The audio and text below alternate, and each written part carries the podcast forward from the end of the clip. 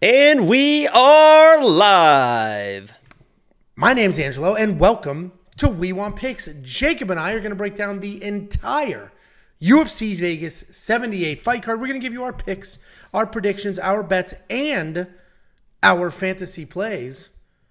Jacob, boy, how you doing? You doing well? Things are good. I'm doing good. How are you, Angelo? Had some uh, technical difficulties there that you tried to blame on me, but I did. It was my headphones. All is good. Last night, meet the teacher night for my oldest. Tonight, meet the teacher for my youngest. So, settling in, I'm very excited for these kids to be in school. Let's go ahead and talk about some stuff. But before I do, I want to give you 50 bucks. I pay out thousands of dollars a month, thousands of dollars a month. I paid out $350 today. All you need to do to get your 50 bucks is go to wewantpicks.com slash bets, sign up with any one of our betting partners, make a deposit, and I will send you 50 bucks as a thank you. It's affiliate marketing. They're going to pay me. I'm going to break off a piece of that little baby pie, and I'm going to give it right back to you. wewantpicks.com slash bets. Sign up, make a deposit. I'll send you 50 schmackalootses. We're going to talk about UFC Nashville very quickly. Jacob crushed UFC Nashville. I did not. I did not. Jacob did. Here's a snapshot of his tweet. Follow him on Twitter. But here's a snapshot of his tweet of all the yeah, I'm trying to get that three hit. impressions so I can start making money off Twitter. That's all There I'm you missing. go. You do have a very under. I don't like complimenting you. You have a very underrated Twitter. But Jacob did well at UFC Nashville. His lock of the week did miss. I had a real Whoa, mixed whoa, bag. whoa. Uh-uh. Okay, here we go. Cody Durden. Okay, Cody Durden was his lock of the week. All right. There you go. Can't wait for the people who don't understand sarcasm to attack you in the comment section. Uh, I had a mixed bag. I had two safety parlays because I got greedy. One hit, one did not. Thank you, Ignacio Bahamondes. But here's a little bit of a deeper dive into the safety parlay. There have only ever been 60. That's a lot, actually. There's been 60 safety parlays. The ROI is 30%. You will not find anybody that over a 60 unit sample size or a 60 individual bet sample size has delivered 30% ROI. The safety parlay remains tried and true. 60 units out, 78.69 units back in over 60 safety parlays. The one thing I will say, I don't know if I have ever hit a safety parlay where I added a third leg. There is a third leg on this week's safety parlay. My advice, just hit the base. Leave the third leg. Let's not get greedy. I got I was hitting a rhythm. I was hitting safety parlays left and right. I got a little greedy. I got obsessed with giving you a plus number, so I added a third leg. Get rid of the third leg. Just hit the base. The base I can't get hit. rid of mine. It's just there. hanging. Yeah, good job. You made that connection. By the way, I, we need to switch the software. I think I'm looking at it on YouTube and this shit's lagging like crazy. Me and you, or just you, or just me? No, it's just all just all nonsense. We apologize for that. We do have to switch the software. I don't have time. Okay. Anyway, the community absolutely crushed. When I did my quick picks video, there was thirty-two thousand dollars in winnings. There is, or sorry, twenty-two thousand dollars in winnings. There's now thirty-three thousand dollars in winnings because the latest ticket that was sent to me after I filmed quick picks is from Justin. Justin hit a ninety-nine hundred dollar bag in his bets. Guys, the community continues to absolutely crush. The We Want Picks premium member community never ceases to amaze. Every week, 50 grand, 30 grand, 25 grand, every single week. We're putting up those kind of tickets. The premium member community, absolutely phenomenal. Join them, become a premium member. You'll get that 30% ROI safety parlay. You'll get access to some of the private channels and all sorts of other features like the line movement tracker. This week is very interesting. Six fighters have had quite a bit of movement. One fighter full on flipped. Only one fighter full on flipped. And it was very dramatic. It was Juliana Miller. Went from minus 225 to very solid plus money. We'll break her down in a minute. You're also going to get detailed data, metrics, and analytics. You're also going to get the DraftKings lineup optimizer. This builds lineups for you. You're also going to get more than just me and Mick Handsome over here. You're going to get Artem. You're going to get the pick doctor as the guy who's developing the artificial. Why are you doing that? Don't breathe heavy into the microphone. That's a weird thing to do. I'm bored, man. Yeah, and we're done. You know, some people bitch about the intro, and I get it. They love But, my like- quick pick video because it's boom, 30 seconds, done. I get it, but like, here's the reality. This is how we keep the. I'm trying to go to Brazil. So become a premium member. It's only $10 a month, and it gets me one step closer to Brazil. Angel, can you confirm that? It does, of course, Yeah. it does. Fuck. No, some guy, some guy wrote out like a three oh, paragraph Obrigado. thing why the intro's too long. I put chapters. You don't want to hear the intro? Just click the freaking next chapter. Well, there's It took people watching longer- live. There's fucking 600 people. No, no, no, right no. now. This was on my quick picks video. That's not live. It took longer to write that out than it did to just click the next chapter or hit fast forward. Guys, we do appreciate you, do because we have well over 2,000 premium members. Well over 2,000. Well over. So we appreciate every single one of you. We are heads up against the Dana White Contender Series, but ain't no thing.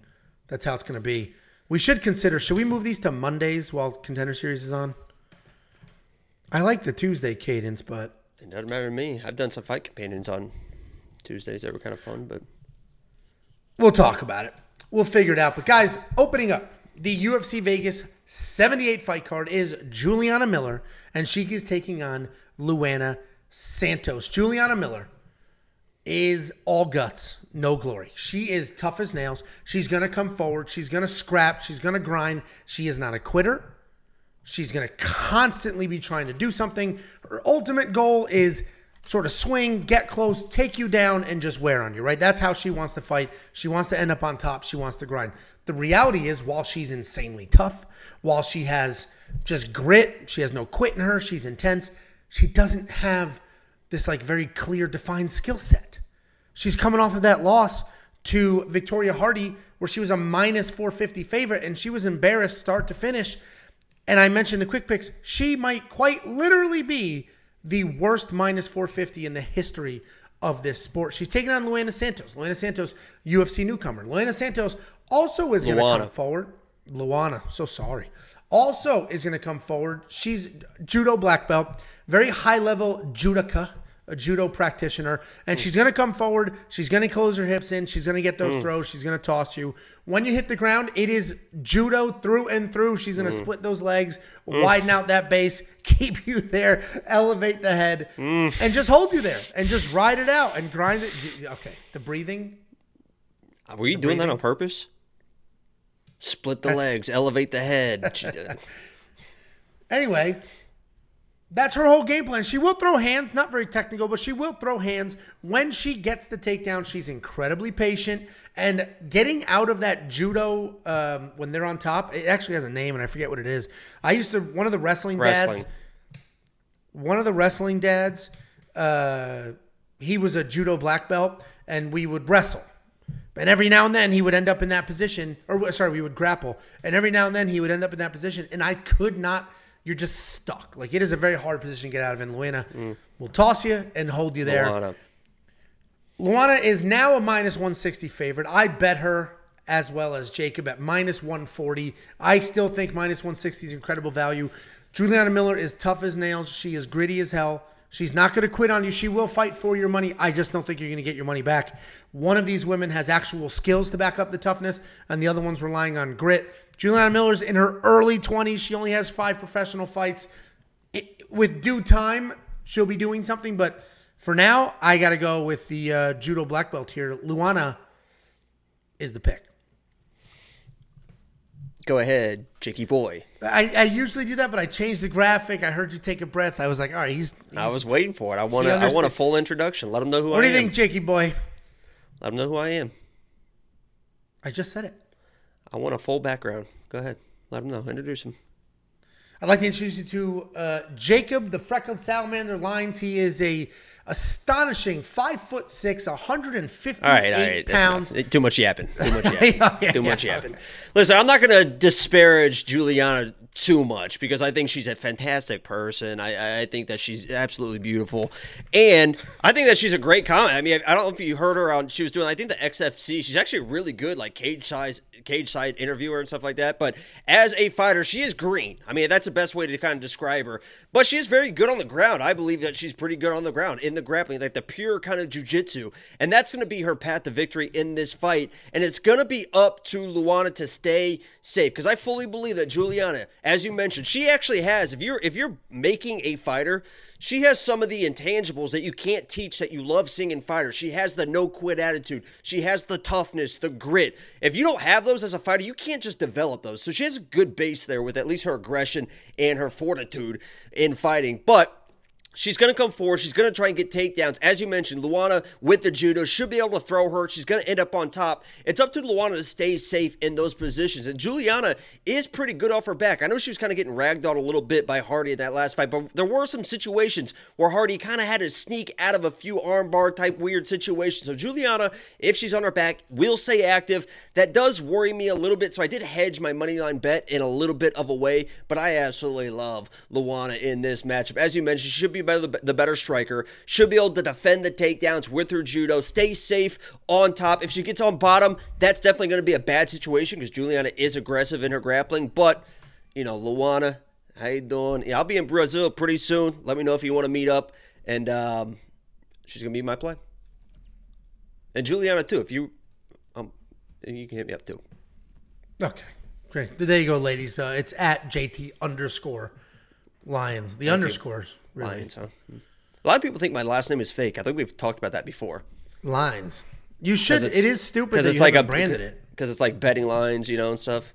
There's a lot of people like, yeah, I thought your name was fake, and You should have a. You should have your own like lines with lines, breaking down lines with lines or something like line, that. Get it, get it, get them, boy. get her done. Juliana Miller looks like she kind of says, I don't know fuck about shit. she does. It's the the the jowls there. The the uh, But she seems like a sweet girl. ain't I'm a ain't fan. no guff. I- I'm, I'm I'm serious. When she was doing the, Oh, side, I think that was the first time I think she had done sideline interviews and stuff. It was really good. No, she's very and like when I was saying she's all guts and doesn't really have the skills yet. That's not an insult. That, that's what happens when you're. That's what I said. Uh, yeah, I said that's what actually a good thing. That's a great base to have. So many of these Shit. fighters are fucking pussies, and Juliana Miller is not a fucking pussy. I'll tell you that. Not even a She's one bit. of those wild girls that I need need in my life. anyway, no, she's she's all. That is what we're like. I am confident in the bet on Luana Santos, Luana Santos, because of the skill. There is a difference in skill, but we have seen guts outlast skills before, and that is possible. I don't think that's what's going to happen here. So we are confident. Seventy nine hundred dollars on Miller, eighty three on Luana. I, I'm going to spend the eighty three hundred dollars in DraftKings on Luana because there's got to be a couple of takedowns. The fact that Juliana Miller is tough is actually excellent for my DraftKings score because Juliana will get up. She's not going to quit on you. She's going to keep coming forward, and I imagine continue to get taken down. Victoria Hardy scored a ton of points fighting Juliana Miller, and this could look very, very similar. Do you agree, or do you think Juliana's going to throw up that hail mary submission and get it done? Nah, I, I, I think there's definitely a chance. I know a lot of people are like, "Oh, she's terrible," and just completely counting her out. I, I would No. not count out her jujitsu too much, but it's definitely going to be a little bit of a hail mary situation. Yeah, and I think you know I mentioned But it's women's was a- MMA, and this uh, is a UFC debut. I mean, weirder things have happened than Juliana Miller finding a sub. You know, No, hundred percent. Especially given how ridiculously tough she is. So yeah, she was basically the- embarrassed her last fight. A lot of people bounced back from that. Hundred percent, and that was a skill gap. She didn't quit at any point. I mean, she was beat bell to bell, and no point did she quit. So again, I am still confident in that bet because I believe the skill gap remains. It's only been six months, and Victoria Hardy beat her by taking her down. Luana Santos is going to beat her by taking her down. I think it's just that cut and dry. Um, I don't think that is going to be shooting takedowns. no, she's going to be hip tossing, tripping, throwing, judo. We said taking her down. I Those I are think it's gonna takedowns. Be, yeah, but she's not going to be actively trying to take her down. It's going to be When I come up to you and I grab your head and I hip toss you to the ground, did I try to take you down or no? But I'm initiating. She's not going to be shooting. She's not going to be pushing forward, looking for takedowns. Juliana, if she comes up to her, she'll throw her down like judo. But Oh, I think Luana is literally going to be looking for the judo throws. oh, no, coming she's going to be forward. just striking. She's a striker. Nah, She's a good she striker. She can outstrike if, her. If there's any clinch whatsoever, whoop, gone. Anyway, we are on the same side of this, and if you want to see what bets we've got going on besides the one I just mentioned, Jacob's got some other ones going on for this fight. We want picks.com. Click become a member. It is only ten dollars a month. And Pepe Silva just sent two months worth of premium membership. Twenty dollars super chat from Pepe. Jacob's a peacock.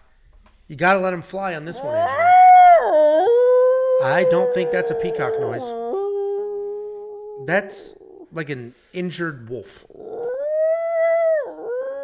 You know, peacocks at uh, my sister took riding lessons when we were kids, so I would always have to go to the barn and just like hang out. And there was a peacock there where that Lily would just fucking chase you. Peacocks are mean, man.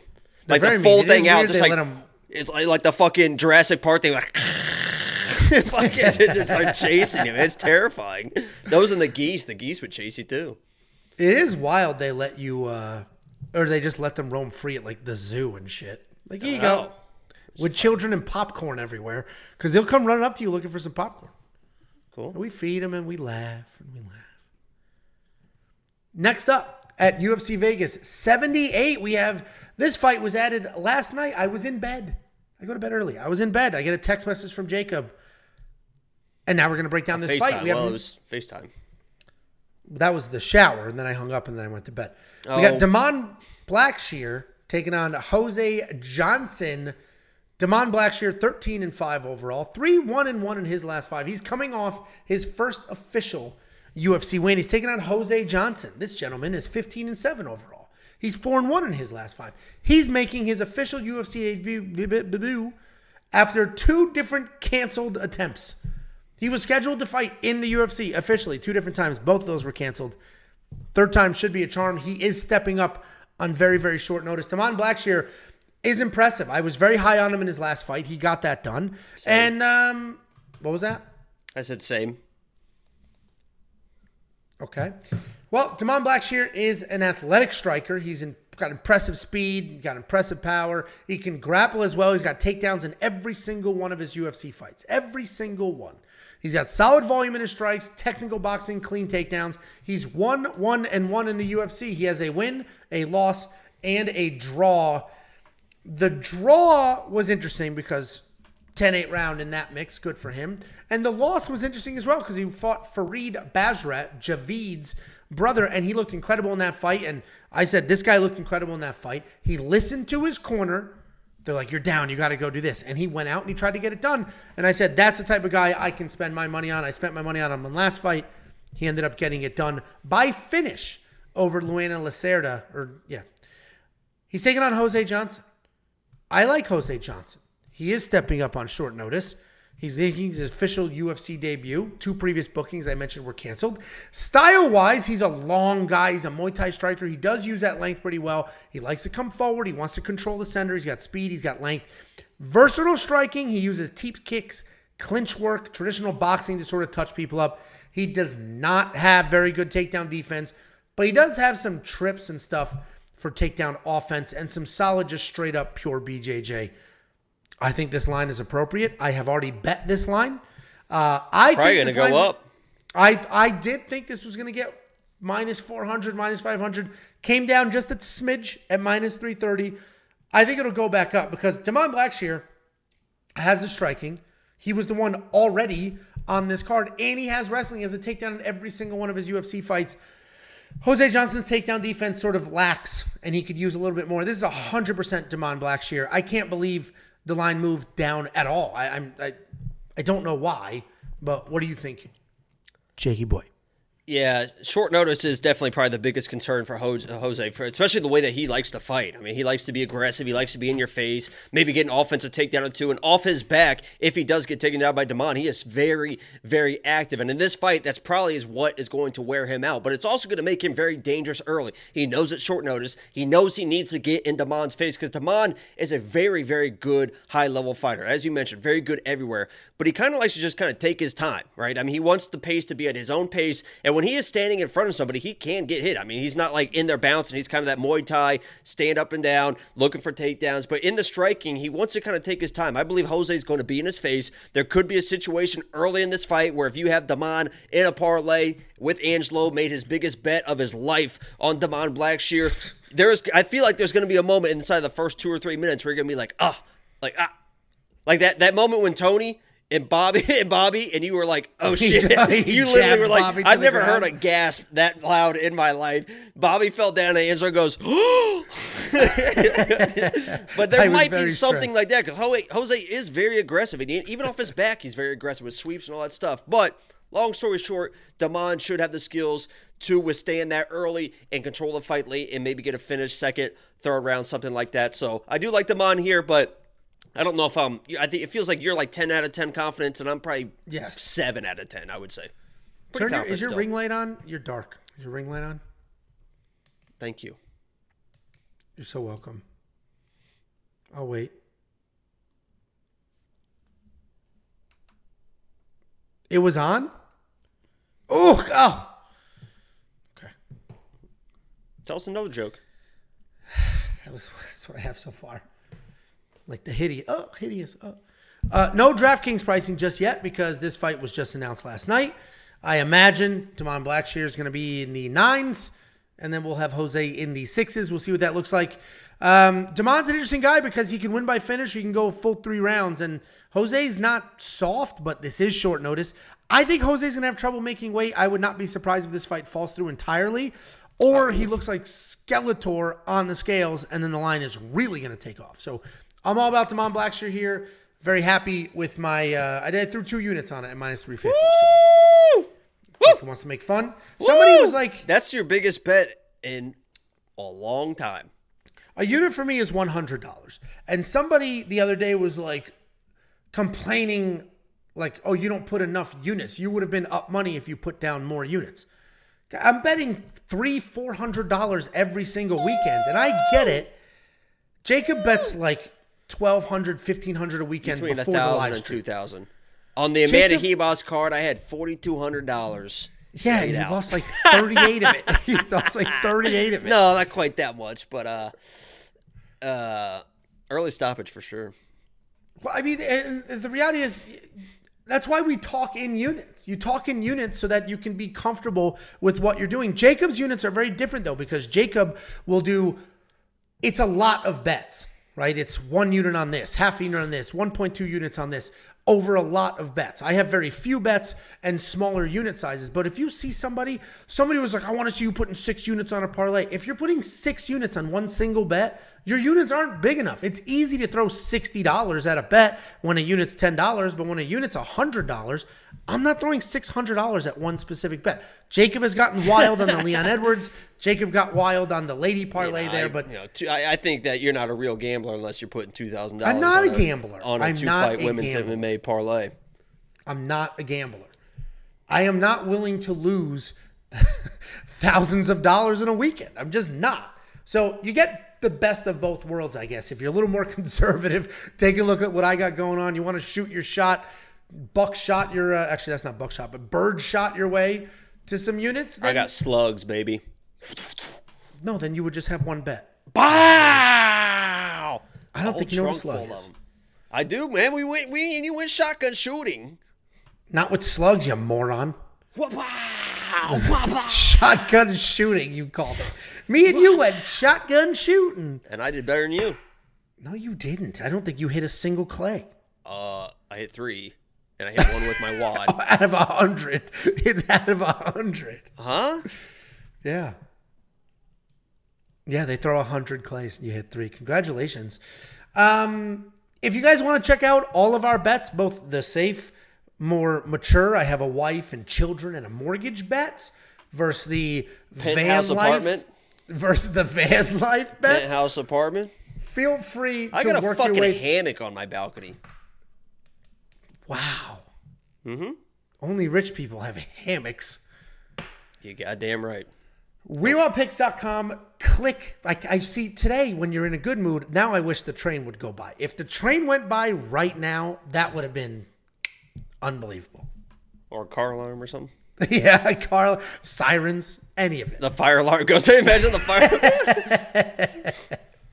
we want WeWantPicks.com. Click, become a member, unlock all of it. And frankly, it's just a way to show us support, even if you're not really going to gamble or bet, or even if you are going to bet and you're going to gamble, you're going to do all those things, but you have your own picks, your own insight. Just use our tools. Use the DraftKings optimizer, use the line movement tracker, use the detailed data, metrics, and analytics to sort of help further your research. WeWantPicks.com, click become a member. It's freaking $10 a month. And we don't have a week off until like October or some shit. So you're getting four Please events out of it. help me. God. Fuck. My daughter's, you know how much school supplies were for those two little rats? It's not uh. nothing. It's actually 60 bucks. We bought them ahead of time, like the school lets you buy them. 60 bucks. What do you mean the For like- school lets you buy them? The school supplies the supplies. You pay for it. So you could either they give you a list, go buy all these things and show up with it, or you can buy it prepackaged from the school. It's sixty with a bucks. fucking two hundred percent markup. It's got to be, dude. It's like crayons, markers. She's in first grade. It's like oh, crayons, Jesus, markers, can't go to the store and get school supplies. That's part of it. I mean, that's so much fun No, as a kid. we did picking out- that- I remember so picking out the the folders and the binders and the this. It's a lot of fun. I agree. We we did that last year for kindergarten, right? Because it's very exciting. Like it's kid first real school, big girl school. She picked out, oh, I want these pencils and the glitter and this, and we got all the good stuff. And when they get to kindergarten, it's communal. They just dump it all in a pile. Oh Everybody my shares god! everything. Fuck that! I'd be like, I the fuck agree. off my. I, I used to That's have the good the best. The best part in the '90s, and you can probably remember this, is the Trapper NFL Keeper. pencils. No, all the different NFL pencils. I fucking loved all those. That was my shit. Collect all that. I remember shit. being obsessed with trapper keepers and starter jackets. I bet you were. You said that like that's- that wasn't a normal thing to care about. Trapper keepers and starter jackets. yeah, that's that's Trapper that's keepers and jackets. It was more. I was more into fashion in the '90s. How, that's how it came out. Super fashion. You had a Furby, and I was No, wearing. I had a Tamagotchi, and I kept that thing alive for 15 years. I, I I got my daughter or somebody got my daughter a Tamagotchi like eight months ago. What a that those things are a mess. Crying, you I have think to I told. I think I yeah no. I, I think I told you about the Furby story. My next door neighbors was an old couple, super nice. The guy always had a brand new Corvette like every year. I think he leased. Did he them, have but- kids? No, that's the thing. So That's a pedophile. no, th- there's two. There's two things. But it was like it was an older couple. There's two things. One, the first time I ever watched Titanic was in their basement. There was like seven or eight of our of kids watching Titanic in their basement. Swear to God. There's no world where I would let my kids go into a uh, adult man's basement who also does not have children. There's, there's no world. It was probably. I bet we were all ages like six to twelve, and he was probably in his fifties or sixties. And and they would come down and check on us because then they had to switch out the VHS, right? Because the VHS on Titanic was two different VHSs. But the two, other yeah. time I was in his basement was because they got a Furby. They're like, "You want to come over and see the Furby?" So we went over. Me and my sister went to the basement. and They showed us their Furbies. Dude, you're gonna oh, tell one of these stories one day, and it's gonna unlock some buried memories, and we're gonna watch you melt down on camera. That's that might have been the panic attack. What panic attack are you talking about? Okay, sure. Y'all know the Next contender up- series on, right? Yeah. Well, It is. That's why I instead heard of it's shit too. This is much better than that, Brody. that's instead of 350 live viewers, we have 120 because of freaking contender series. We'll talk about it. Maybe we move these to Mondays. Next up. At UFC Vegas 78, we have Jacqueline Amorim, and she is taking on Montserrat Ruiz. Jacqueline Amorim, six and hmm. one overall, three and two in her last five. What'd she is do? coming off the knockout loss to Amanda Lemo. Oh, Jesus Christ. Jacqueline Amorim, six and one overall, four and one in her last five. She's coming off the decision loss to Sam Hughes in her UFC debut. She's taking on Montserrat Ruiz. She's 10 and 2 overall, 3 and 2 in her last five. And she's coming off that knockout loss to Amanda Lamoche two years ago. She just ran across, got blasted in the face. Here's the deal with Montserrat Ruiz. She is a national champion wrestler. She's a very good wrestler. She's gritty. She's tough. She comes forward. She'll throw hands. Not not really just there to set up the wrestling. And then she's going to look to get you to the ground. And she's incredibly, incredibly tough.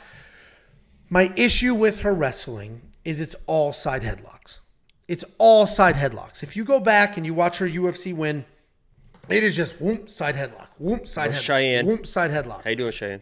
It is versus Cheyenne, and it's just over and over and over. And I get it; it was working for her, and she kept going to it. And a side headlock is a is a real takedown, obviously, but a side headlock is not a go-to. It's not your first move; it's your second, it's your third, it's your I'm down by three points and I need a pin. It's that move. And she just went to it over and over and over, and it felt like she didn't have another takedown. We know she does; she's the national champion wrestler but it felt like she didn't have another takedown. And that does worry me a little bit because she's taking on Jacqueline Amorim. Jacqueline Amorim is a talented prospect. She's a slick grappler. She has her own offensive wrestling. Instead of side headlocks, she will just blast double her way to the ground. And then she's got a whole myriad of submissions. She has power in her hands and is a genuine threat everywhere. She's going to come forward like a buzzsaw, cut through everything in front of her. Her striking is a bit wide. Hmm. It is raw, but the power is hmm. insane. You don't see a lot of people at this weight class that can one punch knock out people. And she can, she is coming off that loss to Sam Hughes. And people like to trash Sam Hughes, and I don't know why, because she's like tough and gritty, and she has no quit. She's just fucking Homer Simpson, is what she is. fine, but tough. She's the opposite of, of Kyler Phillips. Kyler's never lost a first round. I don't know if Sam Hughes ever won a first round, but she always wins. She's tough as shit. Well, and and she beat Jacqueline Amorim, but if you watch that fight, it was very clear that Jacqueline is good. That she has great BJJ, really nice takedowns, but zero cardio whatsoever. I mean, she has less cardio than I do. It's shocking. And for that reason, I think Montserrat Ruiz wins. If Jacqueline Amorim had Oh! if Jacqueline had two rounds of cardio, if she had a round and a half of cardio, like, all right, maybe she will shoot a blast double. Maybe she'll get something done. But she has no cardio. Montserrat is tough. Amanda Lemos blasted her. Amanda Lemos, we now know how good she is. So I I'm not worried about the fact that Amanda Lemos knocked her out two years ago.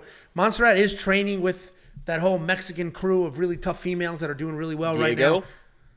I think she's going to get it done. I think she uh, she's going to come forward, and I think she's going to get a couple of side headlocks or at least weather the early storm. What do you think, Jakey Boom Bots? Yeah, I don't actually hate that play. I was actually pretty high on Ruiz going into that Cheyanne fight for that very reason. I knew that she was. I mean, she's almost like the like Juliana Miller in this matchup as far as like when it comes down to mental fortitude and somebody that's not going to quit and somebody's going to keep pushing forward. I know that Ruiz is going to be that person, and we saw Amorim against Sam Hughes basically just kind of give up and quit. She didn't like fully quit, but she was doing everything she could to try and get that fight to the ground. Even when she got that fight to the ground, like pulling guard, not like with takedowns, pulling guard in the second and third rounds, she still was just kind of stalling after that first round. So I see the red flags.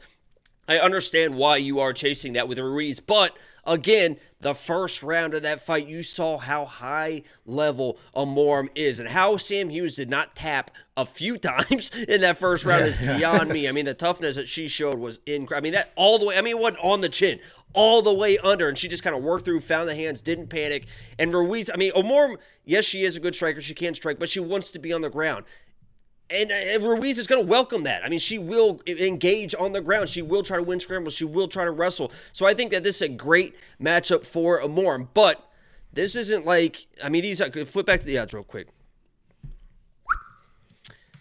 That's why I- I'm not playing Amorim. There's too many red flags for Amorim in parlays, in money line. If you're going to play her, you might as well get specific, right? You might as well get something early, chase that plus money because there are situations where she is going to gas, she's going to get tired, and she can't get out wrestled by Ruiz because Ruiz knows what she's doing on the ground as well. But I think Amorim's just way too dangerous early, and Ruiz is going to find herself in trouble early, and Amorim's going to be able to find that finish. But if not, I, I'm, I'm kind of with you on that one. So I'm a we more, but you know, minus.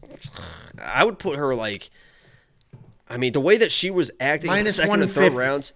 Yeah, I mean, I don't even know, minus one forty, yeah, something like that. Yeah, so It, the cardio is my biggest. She's she's Jacqueline Amorim's going to be the better fighter in this match. and she's fucking 100%. beautiful, Jacqueline. You're unreal. Love it. Why are you doing this? Why? Let me. Ruiz is you. kind of my girl. too. This is kind of the same situation as the last fight too. We got the beautiful Brazilian, and then we got. I mean, Ruiz is beautiful as well, but she's got like the nasty. I like the nasty. You know what I mean? I bet you do. I bet you do. What's her nickname? Conejo.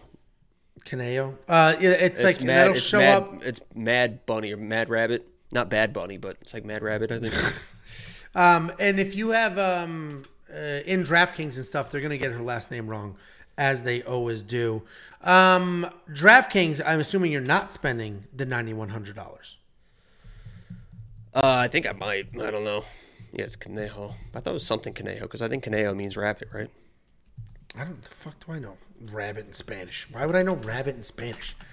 Anyway, I'm not spending ninety one hundred dollars, obviously, but it is the type of thing where Jacqueline could get herself a takedown and or a dropper, takedown, jump on her, submit her. I mean, Jacqueline is going to be dangerous and scary as hell for four minutes, and then that's sort of it. But I probably shoot my shot at the seventy one hundred dollars because if Montserrat does anything like what she did to um, Cheyanne, then she's going to score a ton, a ton. Yeah, but you, yeah, I mean, you nailed that. The headlock takedown. That's the, the easiest way to get your back taken. The only person I've seen use that effectively is Ruiz in that fight, and then Ribas uses it really, really well because she's good enough on the ground that she knows people can take your back from that situation, so she's able to kind of control those pos- positions. But um, I think Amorim's good enough to take her back if she tries that. Well, and that's why I got uh, I got into like a little bit of a debate with a guy. There was a guy in the Discord. First of all, join our Discord. It's hundred percent free. If you're a premium member, then you have access to private channels with bets and stuff. But anybody can join the Discord. And somebody was like, "I'm a wrestling coach. How could you say the side headlock's not effective?" It's like, all right. I also have coached wrestling for 20 years or something like that, and it's an effective takedown. Of course, that's why it exists, and that's why at every level, everybody knows how to do it. I just do the It's Russian snap. That's how I do it all the time, every time. What it's just a very high risk move because, to Jacob's point, your arm slips, the head pops out. Now your back is taken, either standing, you're going to get picked up, you're going to get dragged to the ground. If you do get the side headlock takedown, the head pops out, boom, they have your back on the ground. Like it's a high risk move. It should never be your go to move. And the anecdote I said in Quick Picks and even in other times, I coached youth wrestling for a long time. Oh, and we would, every kid would know the side headlock because you have to know how to defend it. We'd make They'd 'em have run. their They would have it in their back pocket. No, we made them do 100 push-ups. If you threw a side headlock There's no without kid us doing telling 100 you, push-ups. without without us, How old telling are these you, kids? Uh, we coached the advanced team, so it was anywhere from elementary to middle, Those kids aren't doing 100 push-ups. with different ages. It was by skill level, not not age. In all practice, they would take them to do the 100 push-ups. Yeah. They wouldn't do 100 immediately. It'd be like, do 30, now 30, now 30. But the point being, because you get, and this is more for kids than adults, but you get used to using that move and it'll work at a certain level. And then you just keep doing it because it's easy. You keep doing it, keep doing it, and you just stick with it. And then it stops working later. And then you have nothing else. And that's your go to. And everybody knows it's your go to. And it's the easiest thing. To, to not get thrown with a side headlock is so much easier.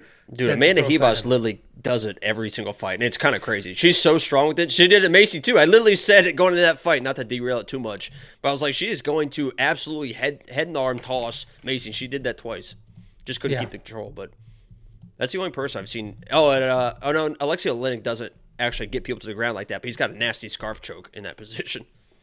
Yeah, I mean, it's definitely. Uh, It's usable, but not interesting to see against somebody like as high level on the ground. You don't want to be in those positions against a girl like Amorim. Because best case scenario, she gets the side headlock and then she's here, and then just praying to God the head doesn't pop out, and then then, it's just and a- then she has to throw her hips over. Then she has to throw her hips over to cover. And if Jacqueline's scrambling at all, uh, it's Right, a you got lot. Anyway, you got to get those hips over. we got Oh, a baby, when you talk like that. four ninety nine super chat from make a DTX one seven nine. He says, "Hey guys, just want to say thanks for the content. I listen to you guys on Spotify usually on my commute to and from Saginaw, Texas, from Granbury. Isn't Granbury close to us? I don't know where anything's at. I I don't don't, go anywhere. I think I have a pen. close. Why would I ever want to leave my penthouse apartment to go anywhere? I don't know. Last time you went outside, you got skin cancer. So I. Oh, cancer jokes, real classy, The, va- the vampire life is real definitely classy. you well. Class, class, class. Thank you so much. Saginaw's uh, north of Fort Worth. Oh, so it is kind of close. I knew Well, Granbury let's see where was. Granbury is. I've heard people say Granbury here. Oh, that's halfway to Waco. So an hour, Wait, where's Waco at? I don't even know. Oh, there's Waco. Oh, no, three hours. Waco's three hours south. It's southwest of Fort Worth. So he goes from southwest Fort Worth to north Fort, Fort Worth, or vice versa. Well, thank you so much for the four ninety nine super chat. Very genuinely appreciated. Angela's a Luke Thomas wannabe. Yeah, I don't get this. Who's Luke How Thomas? so? He's uh like trying to be a journalist or an analyst or whatever. Thomas. Good looking dude with a beard and glasses. Oh, I can see. Yeah, yep. Oh, Marine Corps too. Tell him how I much you served. I met Luke Thomas. I um I met Luke Thomas. So I managed Nick Newell forever, as you guys know, or the OGs know. And Nick Newell was on that MMA Tonight show, or I forget what it was called. It was with Craig Carton from The Fan. This documentary about him on HBO, and Luke Thomas and Nate um, Nate oh shit, OG Ultimate Fighter Nate, whatever the hell his name was. Diaz. Nope. And they did like a panel and all that stuff. And um, so I went, you know, Nick was on the show. I went, hung out with them, and got to meet Luke and Craig Carton. And Craig Carton was awesome. Then he went to jail for, he had a gambling problem. You're bullying people? People are saying you're bullying people. No, this comment is because this guy commented it five times. I can't imagine being that desperate to get attention. He just got it. But um, I said in my quick picks video, and here's a for everybody listening. I said we keep getting asked to do a post weigh-in show, and I want to add a post weigh-in show. I can't possibly do any more than I'm doing now. You're not going to do any more than you're doing now. You already spend all day Saturdays dedicated to this. So I said, if anybody out there wants to do a post weigh-in show for us, reach out. I said, but everything we do is high quality. I mean, you're looking at custom graphics on the screen right this, now. This laggy stream is so high quality. That's the soft. I mean, the, the software. We got to switch the software, whatever. But the reality is, hours and hours and hours of prep go into every video, whether it's long or short. So my comment was, if you if you're willing to do a post weigh-in show, reach out. But I don't want anybody that just has Tapology on in their screen share or writing on a whiteboard. Like this is, I want a highly edited, well done, quality production. And so I don't even know who this guy is, but I think he just yeah, exactly. I think I think okay. Well, it felt like a shot. Holy shit! I, I think this guy just writes on a whiteboard, and that's not. A, it's not my my point wasn't Jesus, that's all I do every whiteboard, you're a Saturday. My point was, I want a high quality production, and if you're like, "Ooh, I'll do the video," but your skill level ends at turn on camera, then it's just not going to work. This guy commented it like six times. I know. Um, I didn't know what he was talking about, so I figured I'd bring it up. I, I figured you would. I didn't know who that You'd like person was until he said this guy uses a whiteboard. So then I just, yeah, I'm very Nate Marquardt. There it is. So I just used context clues to put it together because I'm I'm very very intelligent, very intelligent. Just like this fucking. Dork You didn't even know it. You couldn't even use context clues to figure out what ratio meant. That thing's that's been a thing for like five years, and you still I thought no idea. ratio. I thought ratio was the difference between like retweets and likes or something. Not two people's likes. Yeah, it's like fucking just here. Watch this. I'll ratio right now in the chat. Watch this. What happens? Fuck. I, I thought you guys also said in the text that it's loserish to do ratios. It's a little outdated now. That's why it was so fun, funny. It, that's why it's so funny that Connor uh, did it just randomly until Ariel set him up and fucking hammered it home. Next up at UFC Vegas 78, we have Josh Parisian taking on Martin Buday. Josh Parisian, 15 and 6 overall, 2 and 3 in his last five. He is alternating wins and losses. He's taking on Martin Buday. What are you doing? Relax. What's in your hand? I always have something in my hand when I have it. I hold this the entire stream too. I bet you do. He's taking on Martin Buday, 12 and 1 overall, 5 and 0 in his last five. He is riding an 11 fight win streak. John Parisian, high volume guy. He does have 10 knockouts under his belt, but he's not like a big one punch. You're going to see heavyweight, you're going to see 10 knockouts. Uh, not really. He's going to come forward, tons of volume, tons of volume. There's a little bit of power there, but he's not flatlining people in one single punch. Lots of volume and Later in the fight, he'll slow down a little bit, but the volume will still be there. He's just not nearly as dangerous as he is early. He's taking on Martin Buday. This guy is a powerful striker. He does have heavy hands. He also has 10 stoppage wins, but he is riding a uh, couple of decisions, right? He's a couple decisions in a row here, but he can be hittable. He has a negative striking differential. He's a little bit of a slow starter, and he landed 25% more strikes in his last fight. And that's important here because Martin Buday does have volume once he gets his hands going, right? First round, he might give up. Second round, once he starts moving. Third round, once he starts moving, he gets his hands going, he puts out the volume. So I really like Martin Buday here. Uh, the line is closing on itself, and I get it. This is one of those weird fights where the longer I stare at it, the more I convince myself the other side. I was very, very confident in Martin Buday. Then I just keep looking at it. Then I just keep looking at it. I'm like, well, Josh is just going to come forward. He's going to throw a million punches, and volume might do it. And Martin looked like shit in a couple of those wins. Like, it's not 12 and 1's a little bit deceiving. Like, that one fight, he probably shouldn't have won at all. So I'm, I'm starting to freak myself out for no reason at all. But Um, I still think Martin Buday is going to win. He's still going to be the pick. But the more I look at this, and the more I'm like, man, if Josh Parisian is just tough and busy, he could win this fight, especially with Martin just giving up first rounds. What do you think, Jakey boy?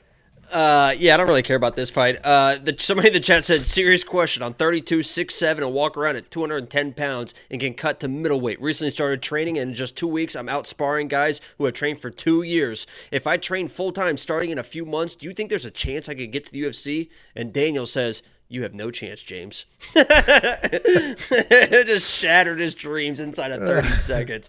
I don't know why that was so funny, but uh, yeah, when it comes back to this fight, I literally, I mean, this is going to be like, uh, when I'm streaming, it's going to be like, Jesus Christ. I mean, this is going to be sloppy. It's going to be messy. Martin Buday should be able to out tough him, and that's all it comes down to. I think that Martin Buday is one of the worst 12 and 1 fighters I've ever seen in my entire life, but he should be better than Josh in this matchup quick.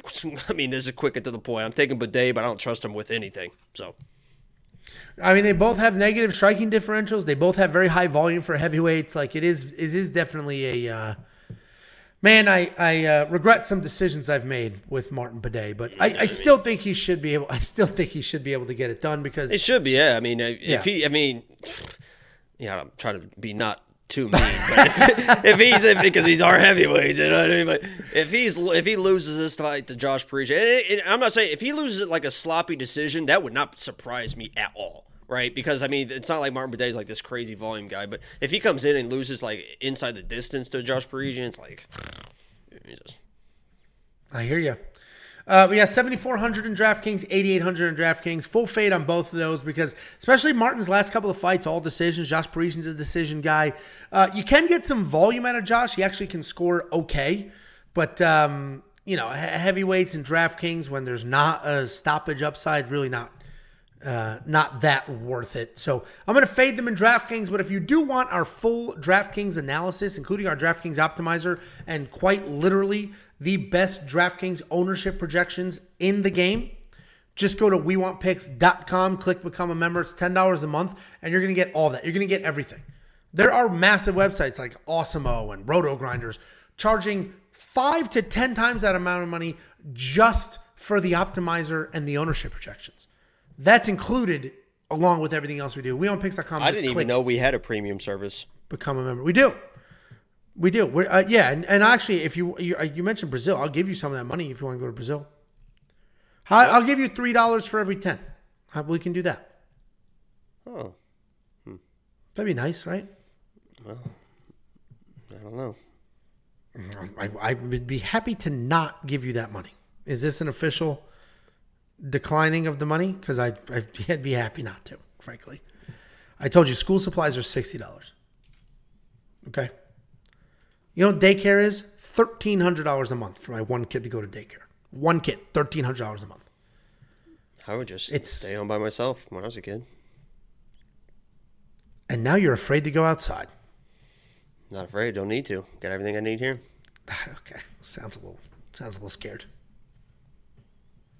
Next up at UFC Vegas 78, we have Francis Marshall taking on Isaac Dulgarian. Francis Marshall seven and one overall, four and one in his last five. He's coming off the first loss of his career in a very close decision. He's taking on Isaac Dulgarian. Kid's undefeated, five and zero all finishes. Francis Marshall, this guy's a heavy-handed grappler. I mean, he's going to come forward, he's going to bomb, and he's going to look to set up traditional, good old-fashioned takedowns and then some jujitsu. He is comfortable striking, sometimes too comfortable. He's going to keep his hands low. He's going to throw long jabs and hooks, and when he shoots, they are well-timed. They're full of piss and vinegar. He's going to shoot a takedown and then just keep running, which I do love to see. He is young in his career. Running, running, and running, running. He's hit running, a little bit more than he should be, and he is coming off that loss to William Gomis, where Gomis was the lock of the week. Oh! He was a step behind in the striking. He couldn't really get his wrestling going until the third round, where he was very close to finishing that fight. He's taking on. okay. wasn't close at all. This is that sarcasm that people don't That was a dominating performance by Lock of the Week. Lock of the Week's always dominate. That's, I mean, you saw Cody Durden last week. Dominate. He's taking on. Should we? What's the over under on number of comments about you saying that? Oh my god! I watched the video last week. He did not pick Cody Durden. He had Alexis Gabber asses lock all week. What is he talking about? These guys are scamming you. This guy just messaged me on Discord.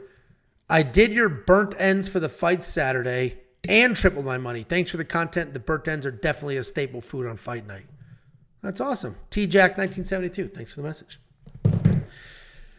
He's taking on Isaac Dulgarian. This guy is a legit prospect. You can't even look at his name on a piece of paper without 15 videos of him wrestling showing up on YouTube.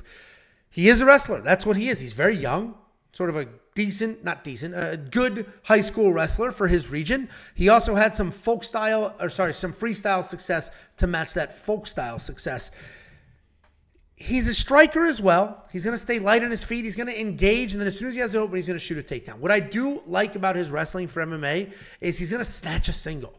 He's not going to commit. He's not going to be like stuck underneath you. If a leg is in front of him, he'll whoop, he'll pick it right up, he'll run the pipe, and then he'll go from there. He's a well-rounded prospect, but five and zero is a little tricky because we just haven't seen that level of competition. And I get it. Francis is only seven and one. It's not as if Francis has fought a world of beaters, but we've seen Francis compete at sort of this level. We have not seen that yet from Isaac. And that's why this is a tough fight to break down because Isaac's level of competition is questionable. These are all people getting finished super early on the regional scene.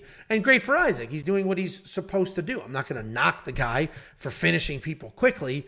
It's just hard to get a gauge. When you don't get a full three rounds and a back and forth, it really is hard to gauge how good actually is this guy. But it looks like if he can get a takedown, if he ends up on top, he's going to go to work and get some things done. I don't know what he's going to look like backing up. I don't know what's going to happen if he gets taken down. There's a lot of questions here.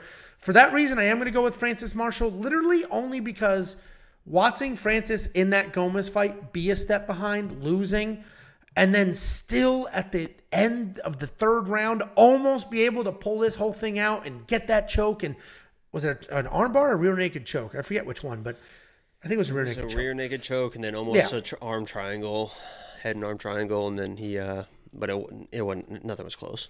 So seeing him almost be able to do that in the third round, I'm going to give him the slight edge here. But this is like, I'm not doing anything here. No money, absolutely nothing. What do you think, Jakey boy?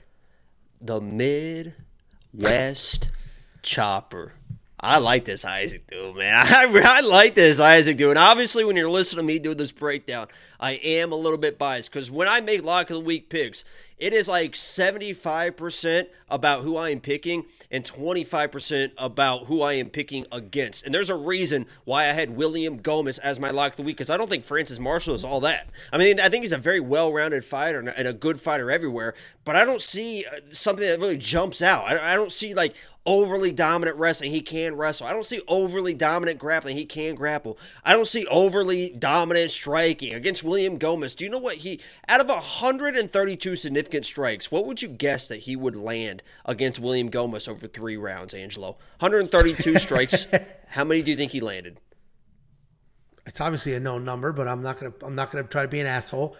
Through 132, uh, landing at 50 percent, 70, 65. He landed 15 out of 132 significant strikes. So it's not like he had four, and he had four pressure and everything. He was walking forward, but he 15 out of 132. That's 11 percent. At one point in the third round, he was only up to seven percent of That's not what it looked like. landed. Can you at least can you admit it? That's not what it looked like. I mean, though. he was it moving like, forward and he's throwing, but he just like he just can't get there. That's what I'm saying. There's nothing about this Are guy that jumps short? out where I'm just like, wow, he's just so good at this. And I know that Isaac is going to move forward. I know that he is going to get in somebody's face. I know that he is going to shoot that takedown. You mentioned it. The level of competition that he has faced is poo poo doo doo. But guess what he has done? He has gotten a takedown in full mount in literally every single fight. He is in full mount, just raining elbows down. So, yeah, you're going to face so so competition. Everyone does on the regional scene. But when you're just completely dominating those people, that's what you're supposed to do. A lot of these people come to the regional scene, they have a finish, but then they have a decision, then they have a finish, and they're working through and they're getting these wins. This dude is just smacking all of them. They're not even close. It's crazy. He's almost bored in there. I believe that he is going to come through. He is going to have the aggression. He is going to get the takedowns. He is going to get the control. He is a very good grappler as well on top of the wrestling. And I think he's going to get this finish. Obviously, if it leaves the first round, red flags start to go up because we don't know, right? We Yeah, don't know. what- and I issue. believe and I believe wholeheartedly that this is going to look like absolute gold in Isaac or absolute fool's gold. I don't think this is going to be back and forth. I think he comes in and smokes him, or he comes in and it's like, oh shit, he is not up to this competition yet. Because Francis is a guy that He if might you're not up like- to competition, he can't dominate you if you're not there. But he's also can get dominated in my mind. So Isaac Dulgarian, like I agree, he's either going to look amazing and he is the prospect that people think he is, which he might be. We just don't know, or he's going to come in looking like Dennis Buzukja and just absolute desperate, nothing to offer. But um, we just don't know. So no knock on him. The only, literally, the only reason I picked Francis is I have seen Francis in a 15 minute fight in the UFC where he did not quit. That is the only reason. And I'm not betting or anything. You do have And a I bet know- on this fight, I believe, right? I do, yeah. It actually not for premium. I'll tell you right now that this bet, since it's not premium, I might as well just fucking tell you. Because Why is it I- not premium? Uh, you know, well, you're here here in a second. Why it's not fucking premium? Oh, it was that. Was it that fifty dollar parlay to make a No, thousand? I do have a fifty dollar parlay. Um, and I won't spoil that. Where's this other one that I placed? Did I screenshot it? I gotta get a bet on. Oh shit, I'm right here. Hold on. Oh shit, I'm not logged in. I'll just yeah, I'll just oh, sit in dead silence. yeah, No, just this is give me a good. second. They, they, they understand. They know how it goes. So. I'm just curious why you put a bet that's not in premium. That's what I'm saying because it's a little bit. This would be a half of unit bet on a first round finish at plus 475 for Isaac Dulgarian. I'm not going to suggest that for premium. It's a wild bet. Oh yeah, you bet fifty bucks on that? 55 at- to win 261. Why fifty five? I like to get my keep my account round numbers when I start betting. I'm autistic like that, so You do have like one point seven. I'm not autistic. I just like rocks. yeah. yeah, He killed Uh, it again, man. He was on last night, and he was the closer, Cam Patterson. If you guys watch Kill Tony, he's he's incredible. I didn't watch Kill Tony until the uh, Michael Leher. Him and I got into a fight, and then he went on Kill Tony and started promoting We Want Picks. It was amazing. Now I wish I watched the whole time. Become a premium member, unlock all of Jacob's official bets, not just the squirrely ones that he doesn't tell you about because he's embarrassed that he placed them. Did you tweet that bet or anything, or you just placed it for yourself? Because I just play some just sometimes. yeah, no, totally fine. Um, and I appreciate you not just throwing it out there premium. And when those hit, you don't tell anybody either because you didn't tell them before, you don't tell them after. So, well yeah, done. they're not including anything, but just fun. I'll tell people on the live stream. Yeah, but not in any of the numbers. Anyway, we own picks.com. It's only $10 a month. You unlock everything you have ever needed to make some money, have some fun, and enjoy these fights. And also, it's just an amazing way to support the channel. WeWantPicks.com. Click, become a member. That was a good whistle. Yeah, you pretty good at catcalling back in the day. I can whistle blowing in, and I can blow it out, baby. Let's hear. My my cousin growing up, he's I learned by sucking, but now I'm better at blowing now. I and, and and we'll see how many simpletons in the comment section jump all over that. Um, my cousin growing up, so not really like blood cousin, like Italians, everybody's your cousin. My cousin growing up could suck air in through his butthole and then just fart it right out instantly. Like, You couldn't do that. no, you could. There's a thing, yeah. A lot of people. He's the only kid I knew that could do it. It was wild. He's we probably would a guy that could there. uh, gleek too. We would just sit there cracking up. I couldn't gleek. Gleeking would die. Oh, yes. So, You would just feel it across the fucking, across like the classroom. You just be like, oh, it's raining. yeah. Oh no, it's just my friend spitting on me. Yeah, it's disgusting. It's absolutely filthy disgusting. Um. Anyway, we ready to break down this fight? Next up at UFC Vegas 78, we have Terrence McKinney stepping up on short notice to take Mike Breeden, who lost his original. Where the f- did he go? Terrence McKinney, as I mentioned, short notice step up. He's taking on Mike Breeden. Terrence McKinney's 13 and 6 overall, 2 and 3 in his last five. He's coming off back to back losses, the most recent of which was just a few weeks ago. He's taking on Mike Breeden. Mike Breeden, 10 and 5 overall, 2 and 1 in his last five. He is looking for his first official UFC win. This is an interesting fight to break down because Terrence McKinney is an astonishing 3 to 1 favorite right now. 3 to 1 favorite almost three to one. It closed a little bit. This guy just lost two weeks ago, but What's interesting is let me break him down first. First, we all know he's insanely athletic. He has power in his hands. He's got slick jiu-jitsu and very good wrestling. He's got all of those things. If you're building a fighter at this weight class, Terrence McKinney has all the things that you would build a fighter with, right? He's got the JUCO All-American wrestling. He's got the power in his hands. He's got the speed. He's got the jiu-jitsu. He has all the tools. What he doesn't have is cardio and a chin. And that sucks because some of those things are God-given. Cardio you can earn, but there are some people that are just born with phenomenal cardio and some people that can no matter what they do, they will not have phenomenal cardio and a chin's a chin. Literally nothing you can do about that. He is coming off that loss just a few weeks ago to Nazim Sadikov. But what I loved about that loss was he spent the entire first round wrestling. He had a full blown wrestling game plan. And that was huge to see because before that, he got caught up in a couple of slugfests and things didn't go his way. But He's a JUCO All-American wrestling, used the wrestling, and he did do that in his last fight. He won the first round, lost the scramble, and then ended up getting submitted in the second round. But the game plan was there, and I loved it. He's taking on Mike Breeden. Mike Breeden has two fights in the UFC. They were both over a year ago. His UFC debut was a short notice step up, lost to Alexander Hernandez, and his last fight was a decision loss to Natan Levy. He's a good striker. He's got solid range, good variety. He has some power in his hands. Not enough to steal a fight later in the fight, though, or steal a fight in the later rounds, though. He's more of a volume guy. He's always throwing something. His takedown defense is just okay, but his, his get up game is actually phenomenal. So, here's the breakdown. I think Terrence McKinney should win this fight. We saw Mike Breeden just get taken down over and over and over and over and over again by Natan Levy, nine times to be exact. Terrence McKinney is a much better wrestler than Natan Levy is. It's not even close. The problem is Natan Levy has cardio, and he can do that nine times. He can do that for three rounds. Terrence will probably slow down. I still think Terrence wins. I love that we saw a wrestling game plan out of him. I'm hoping we'll have a wrestling game plan out of him here. Uh, so he's going to be the pick, not the most confident pick in the world, not touching this money line, but you know what bet I got going on here, Jakey boy, which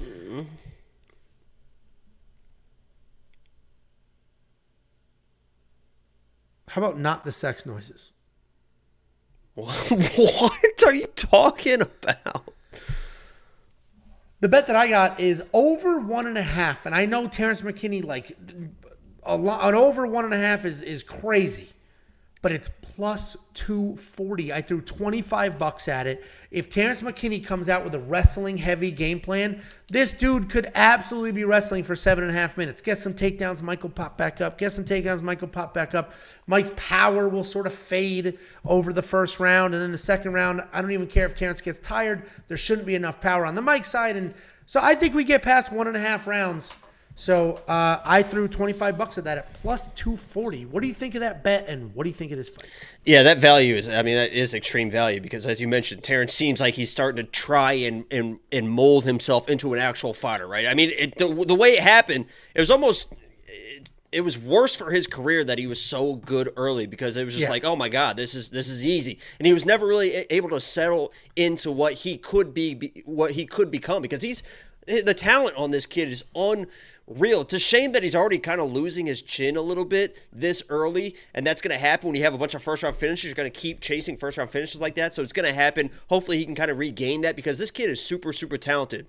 And this is a fight that if this was, I mean, a, couple years ago, I mean, Terrence McKinney would be minus 1500. I mean, he'd be minus 2000 against Mike Breeden. That's nothing against Mike Breeden. It's just the talent levels are that different. But even in his last fight, where he came in, he had a game plan. He implemented the game. He implemented the game plan. Everything went right in that first round. He still fucking got finished. I mean, he still he still lost that. He's lost. He still lost that fight and got finished. And against a guy like Mike Breeden, who can kind of take. I don't want to say like a like a beating as far as like strikes, but in the wrestling and stuff like that, he can kind of survive. You saw that with Natan Levy. He got better as the fight went on, and in the third round, he won he won the third round on two of the judges' scorecards. So he won the third round of a very tough fight. And that's like the worst case scenario for Terrence McKinney, a guy that can survive and can kind of come on late in the second and the third round of fight. So yes, my pick is going to be Terrence McKinney. But at this point, I don't know how anybody can trust him with anything. Money line, I mean, if you want to chase like a first round finish, I know a lot of people are like, if you're going to play him, you might as well play first round. But I agree, there is a situation where he kind of he can get out of the first round and still get the control and, and maybe find a, a later finish or maybe even a decision win. Maybe it's like one of those weird Terrence McKinney just out wrestle him for three rounds type of thing. But you know, I can't at this point. I love Terrence McKinney. I think he's crazy talented, and I hope that he becomes what he can become. But when it comes down to betting, I, you can't trust him. You, you just can't trust him at this point. So he is my pick but I'm staying away from him completely. But I do like your play. Yeah, I mean, it, getting past seven and a half fight minutes for Terrence McKinney is not a not a common practice, but based off of the wrestle heavy game plan in his last fight and Mike Breeden's wild get up game, and you know, it was never never stopped trying to get up with uh, Natan Levy. I think Mike Breeden's a very live underdog, a very very live underdog and I think we might get a little bit of a longer fight. So quarter of a unit on that. I don't have DraftKings pricing on the screen, but they did drop the pricing earlier today after I made this graphic. Ninety two hundred for Terrence McKinney. Ninety two hundred for Terrence McKinney. Seven thousand. Seven thousand. Breeden. I got it right here. I think Mike Breeden at seven thousand dollars is actually decent value because when Terrence McKinney uh, when Terrence McKinney loses, he his opponents score a ton of points, and, and when he wins, he scores a ton of points. It's it's man seven I mean, ninety two hundred to seven thousand is crazy. This should be I mean, a lot this, closer. This feels like it was like I mean this should be a an easy win for this dude, but we'll see how it plays out. We will see because the other factor is it's a short notice step up for Terrence McKinney. I don't know him well enough for at all to say what he does or doesn't do before or after fights, but the dude just lost a fight two weeks ago uh, I imagine he just started eating, like know, he cut all that weight and all the thing. He's just gonna enjoy life for a few minutes, and then now he's just immediately cutting weight. And that wasn't that Dennis Buzukja's big excuse. Oh, I had to cut all that weight immediately, and that's why I drank. You know, so we'll see what happens. But WeWantPicks.com, click become a member, unlock everything you could ever imagine, and then some. For only ten dollars a month. If you want to see what's behind premium, I get probably thirty ish customer service emails a week. A lot of them are, hey, I just signed up. Where is this? I just signed up. Where's that? We have a video. If you just go to our channel, like go to our YouTube profile, if you will, the pinned video or the main video is a 20 minute walkthrough of everything on premium. Every screen, where to click, what you get, everything it has. So anything you ever need to know will be right there if you just want to see what it all looks like and how to use it before you sign up. We don't pick the. What does it look like? Can you uh, can you talk about it a little bit? What does it look like? It's very pretty. It's very pretty. It has pretty, huh? Hey, you know what? I'll show you at the end of this. Okay. Is it Krull, the Warrior King? do you know what that? Do you know what that's from? Yeah, it was. uh If you know it, I'll be impressed.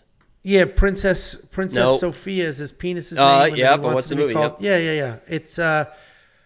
Come on. It wasn't knocked up. No, it, was it uh, nineties early 2000s maybe. Was it Big Daddy then? No, no, no, no. You know the actors, right? right? Yeah, what was Matthew it? McConaughey and Kate Hudson. Oh, that's right. Yeah, yeah, yeah, yeah, yeah. Bullshit. Uh, failure launch. Failure no, launch. fucking oh. idiot. then what? That was with Sarah, Sarah, Jessica Parker. How to Lose a Guy in Ten oh. Days. How to Lose a Guy in Ten Days. I mean, they play bullshit, do... bullshit, and then they yeah, fall yeah, in love. I love that. I love love, man. I do love love.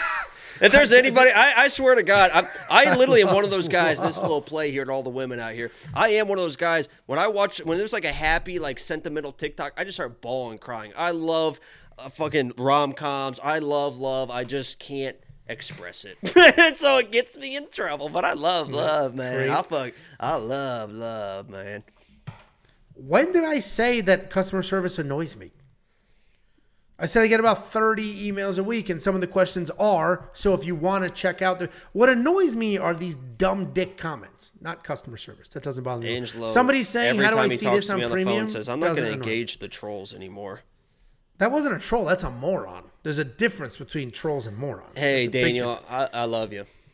Very big. Difference. What Angelo means to say is he appreciates your support, your viewership, and uh, hopes you become a premium premium member one day.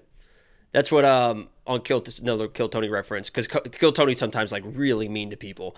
And one of the guys that was on the show, the guy I love, I can't remember his name, but he's a really good guest. And every time he would be mean to somebody, he'd be like, "What what Tony meant to say was he appreciates you, he thinks you're doing great." And it was really funny because Tony kept being mean to people. He'd be like, "What he meant to say was."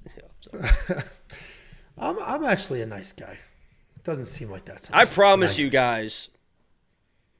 I don't promise you, but he is. You know, Angelo is a, a decent guy sometimes. So decent guy. Sometimes. no, he's a good I- guy. that's you guys I've give him, gotten. a, you guys give him a hard time, and he can get triggered pretty easily. But uh, behind, besides that, behind the behind the anger is a soft heart. behind, behind. It's like a large but I was gonna soft. say I was waiting for the fat joke. I'm just waiting for it. Anyway, next up at UFC Vegas 78, we have JP Buys taking on Marcus McGhee. JP Buys nine and five overall, two and three in his last five. He is riding a three fight skid. He's taken on Marcus McGhee. This kid is 11 and one or seven and one overall, four and one in his last five. He's coming off the submission win over Journey Newson, which was a short notice UFC debut.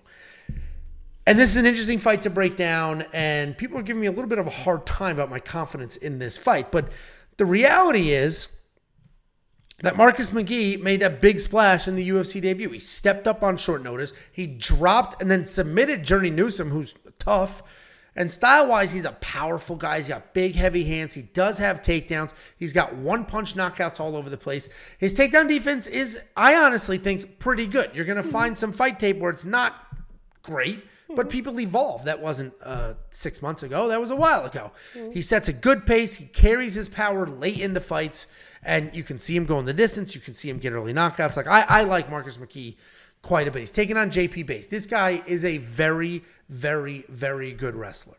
A very good wrestler. He averages almost two takedowns per 15 minutes. His offensive wrestling is incredibly solid. His defensive wrestling can use some work, though. He's only at a 25% takedown defense. He is chinny, but as long as his chin is going to keep him vertical, he will fight. He's, he's never going to quit. His chin might give up on him, as it did against Cody Durden, but he's not going to quit. He'll continue to fight as long as he's conscious. Marcus is one of my most confident picks on this card, though. I think Marcus has just absolute put out night ending power. He may be the most powerful puncher at bantamweight right now. He he honestly could be. And he's going to come forward. He's going to bomb. His Wait, takedown you defense. I said Marcus McGhee could be one of the hardest punchers at bantamweight right now. Oh, for some reason, I wouldn't really. I never really listen when you're talking, but I thought I heard uh, could be like the champion right now or something. I was like, well, what? No, no, no, no, no, no, no, no, no, no, no, no. That was hey, talking- hey, hey, hey. That was my fault, and I apologize. There you go. Uh, no, but his power is absolutely insane, and I think that's going to be the difference here. I think JP is going to want to wrestle early, and if he gets those early takedowns, I could look really, really stupid. But if he's shooting from too far away because he's a little nervous, and I know he's training with all these wrestling killers, if Marcus touches him a little bit, that's a problem. So uh, I'm on the Marcus side. I'm very, very confident. Uh, I like all the things. What do you think, Jakey boy? Um, yeah, let me start off by saying that if, if Marcus does come in and, just completely dominates with the with the speed, the explosion, defensive takedown, you know, lands a nice shot and, and sparks JP, I'm not going to be surprised, right? I don't think I don't think most people will be surprised if, if that's what he does. I think that's what most people expect. That's what the odds makers expect, right? He's minus 300, almost minus 400 at this point. So that is what is expected for this fight. But if, if this dude JP comes in and he shoots a blast double, he gets a single, and he gets his guy on his back, and this guy starts scrambling because he's not comfortable on his back. He knows that he can't be on his back versus dude JP, and JP easily works to the back and submits this guy in the first round. I'm not going to be surprised because I know how capable JP is. He was my lock of the week versus Cody Durden. He lost that fight. It, it looked like a bad loss at the time, but now we know who Cody Durden is. Cody Durden is just running through the whole division. He looks like literally like he could be one of those weird guys that ends up in the top five and could fight for a title just because he is just so relentless with that wrestling and does have power in his hands. So yes, JP came through the Cody Durden train and got ran over. But in that other fight versus Montel, Montel is a big bantamweight. I mean, he is a big dude, and he had Olympic aspirate Olympic wrestling aspirations before they cut Olympic wrestling out. Then he switched to MMA. But he was at the Olympic training facility Cut Olympic for wrestling out. like a, a while ago. Like remember when they took it out of the Olympics and stuff, and, and they put it, put Oh, it you mean when the Olympics went on hold? They didn't remove wrestling from the Olympics. they removed it from the Olympics, and then um, and then so he switched to MMA, and then so he was an Olympic level wrestler, an aspiring Olympic wrestler, and JP Buys had no issues taking that dude down early in the fight, getting control and controlling that guy on the ground. And Marcus McGhee is nowhere close to the level of competition as a Montel Jackson. He does have trouble defending takedowns. And you saw in his last fight, I mean, he looked explosive. He looked like he's cleaned up that area, but all it takes is really one takedown. So, long story short, this is one of those plays. There's a lot of these on the card where, yes, my pick is Marcus, but those odds are a little bit crazy to me. JP isn't getting the respect that he deserves as a wrestler. He's a very, very, very good wrestler. And Marcus could be in trouble if JP gets him to the ground. I think he could get him to the ground. So I think the value here is trying to chase something in JP rather, rather than uh, rely on Marcus to defend those takedowns. But Marcus should win. But you know, it's just one of those things. I maybe maybe maybe I just have one of those soft spots in my heart for JP because of all the things that happened. That was one of the reasons why he's in my lock of the week. Um, and there's been some weird stuff happening this week that I don't know somebody's trying to fuck with Go them or walk people through it. I mean Cheyanne has been I think she lives in Georgia now and everyone knows I think she's connected with Roman. I don't know how you know everyone's like oh She's it's Roman's pregnant. baby. We don't know with that. whose kid. Right. We don't know what's going on. She had a, gen- a gender reveal. Dad's not at the gender reveal. I mean, that's like, in my mind, if, if if the dude is not at the gender reveal, he's not in the picture. I mean, that's a very important moment as a couple, this and that.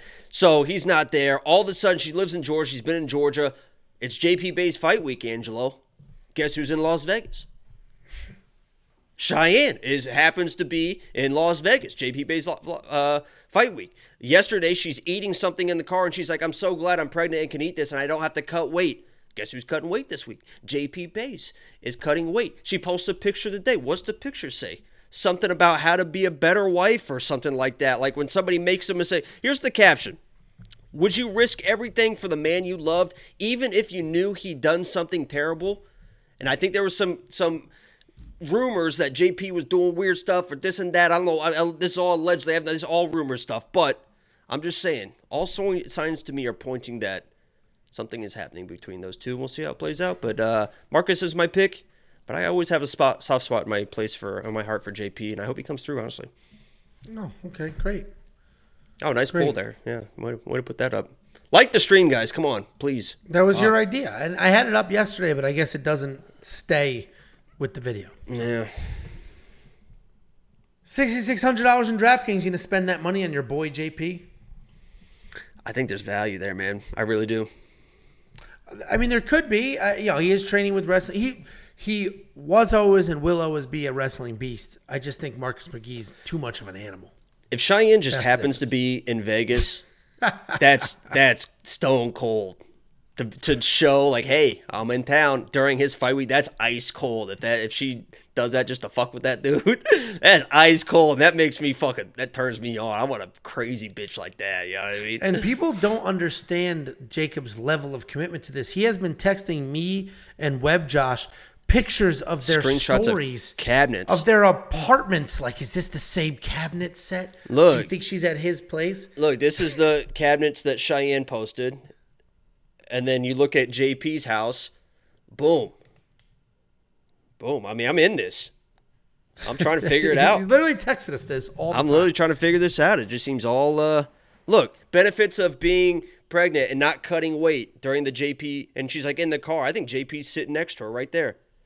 She's just eating. I think something's going on, man. Anyway, sixty-six hundred dollars in DraftKings. If you're on the uh, Jacob side, you think JP's going to get his wrestling going, then great. I am on the Marcus McGhee side. I think he will cover his ninety-six hundred dollars because the dude honestly is probably. I'm curious in the chat or in the comment section if you're watching after this is live. Let me know who hits harder at bantamweight than Marcus McGhee. Maybe there's somebody I'm forgetting Sean about. O'Malley. No, What? no, I hate Sean O'Malley. I hate him. I'm not going to admit that. And Sean O'Malley, Chito? May- maybe Chito, I'm trying to think. but um, and Sean Yanez? O'Malley. I mean Yanez. Hello? I don't think so. He's just super fast. And Sean O'Malley is obviously he's got power. He's knocking people out, but a lot of it is just perfect timing. He's just perfect timing, not just true raw power. But I hear you. WeWantPicks.com, click become a member. Jacob's going to write up a whole analysis. You'll get his whole conspiracy theory board. for I've been I've been updating. Join the Discord. base. Discord's 100 percent free, and I've been updating the Discord every time I let's see if she posts a story right now. Let's see. Oh, she has a story. Let's see what it says real quick. Oh, look who's at the Performance Institute. I bet who who's who do you think's cutting weight right now? The Performance Institute. Who do you think's at the Performance Institute getting some training? She's at the Performance Institute. yeah, just walking on the treadmill with her little Yeti thing.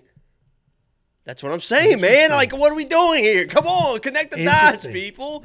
Jesus, is there a reflection? What's she doing? Oh, let me screenshot and zoom in, see if we can see something else on here. Okay, you while you do that, I'm moving on. WeWantPicks.com, click become a member. Sign up for all the things. And actually, Jacob mentioned the Discord. You see this fancy Bet Openly logo at the bottom? We have partnered with Bet Openly. Bet Openly is a peer-to-peer betting service. So instead of you going to a sports book and betting against their odds, you bet against another human being. Jacob is going to put up his lock of the week on Bet Openly. If you want to fade Jacob, bet the other side. I have my safety parlay up right now on Bet Openly. And if you want to bet against the safety parlay, you can. You're going to get better odds, and you'll literally be taking my money. It's my actual money you would take. It's Jacob's She's walking at three and a half mile an hour. bum. It's Jacob's actual money you would take from him. First thing you should do is join our Discord. Actually, go to the link in this video, wewantpicks.com slash bet openly. Go there, sign up, make your own bets, hop on somebody else's bets, bet against us. The beauty Should I make one right now and put it in the chat? make one right now and link it in the chat. That the beauty of bet what I absolutely love about it is this once Jacob gets this going, it is literally his money. It's Jacob's actual money. If you win, you take his money from his pocket. If he Bet wins, he took your everyone. money. Single bet. Who's going to take this? Let's see what we got here. You Well, keep do it. talking. I just.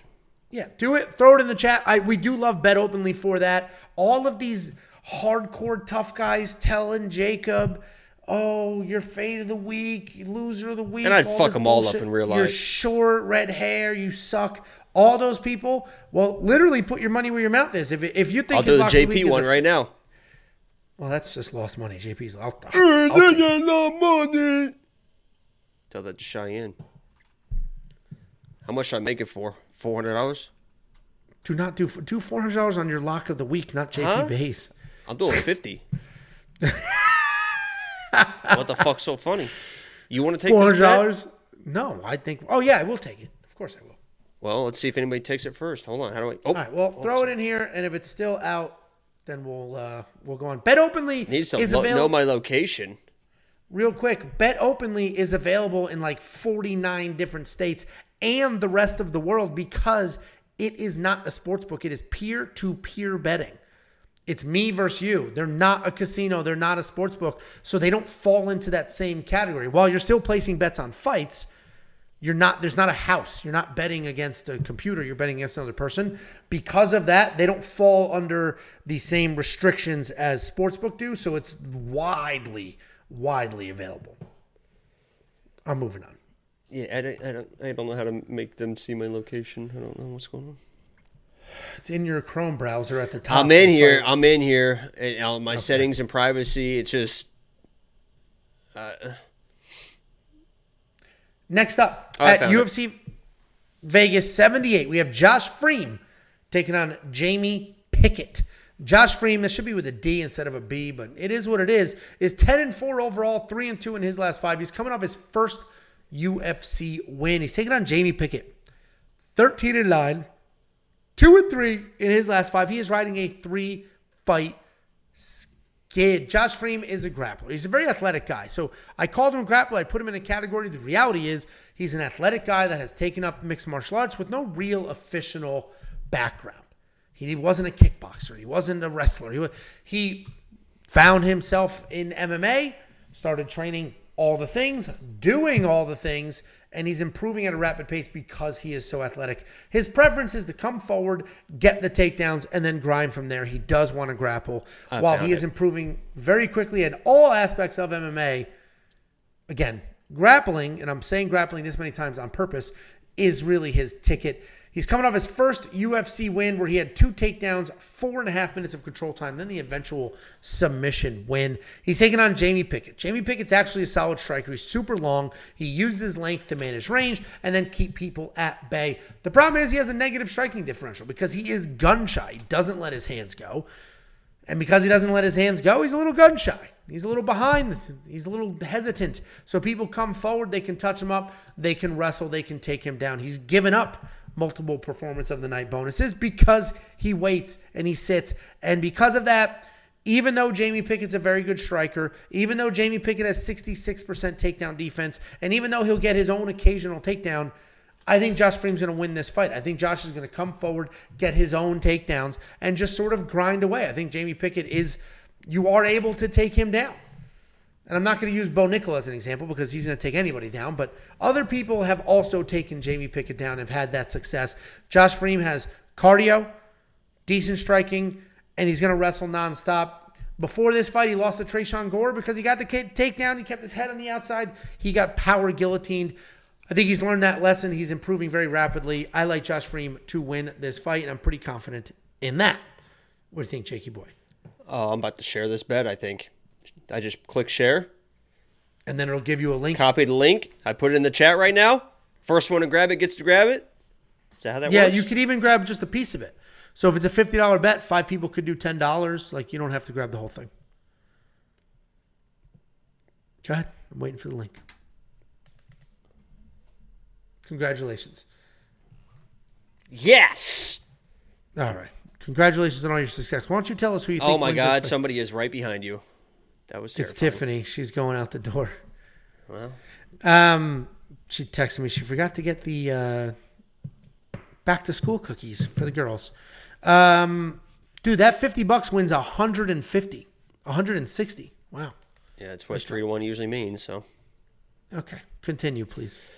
Yeah, it's funny that you mentioned. And I mentioned this in my quick pick video about Josh Fremd and, and uh, Bo Nickal because I think I think that he is like the wish version of Bo Nickal. They kind of want to do the same thing, and obviously he is not on the level of Bo Nickal, and he's not as good a striker as Bo Nickal. And you saw Jamie Pickett kind of hold his own early, and a lot of people are going to say he was the nut shot that, that, he was able to take down, but he is able to be taken down. And, Josh Fremd should win this fight because Jamie Pickett just isn't on that level of the UFC. And I'm not saying that Josh Fremd is like this super dominant guy, and this is no Willis fight. This feels like the the Marcus McGhee fight where you know. It, JP probably has a little bit better path to victory in that fight, but Jamie Pickett, to his credit, I mean he will. He's a decent striker. He will throw power, and if he lands power, he can knock people out. And Josh Fremd is a little bit lackluster in the striking. I mean he he does get hit. He does kind of get a little sloppy in the striking, and his takedowns aren't overly dominant. He can get reversed. He can get swept. So Josh Fremd is the pick. He should win, but this is not one of those matches where it's like you you you, you want to spend that much money on a guy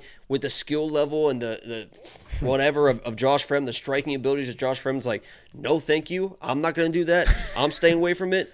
Um, I would love to see Jamie Pickett with the upset. My my uh, 10 lock of the week streak, the 10th one was against Jamie Pickett. That was one of the most confident picks uh, I've ever had in my life. Dennis Tiuliulin against Jamie Pickett. And, uh, you know, Josh Fremd should get this done, but he's a, he's a kind of a weird dude. So, you know, it is what it is.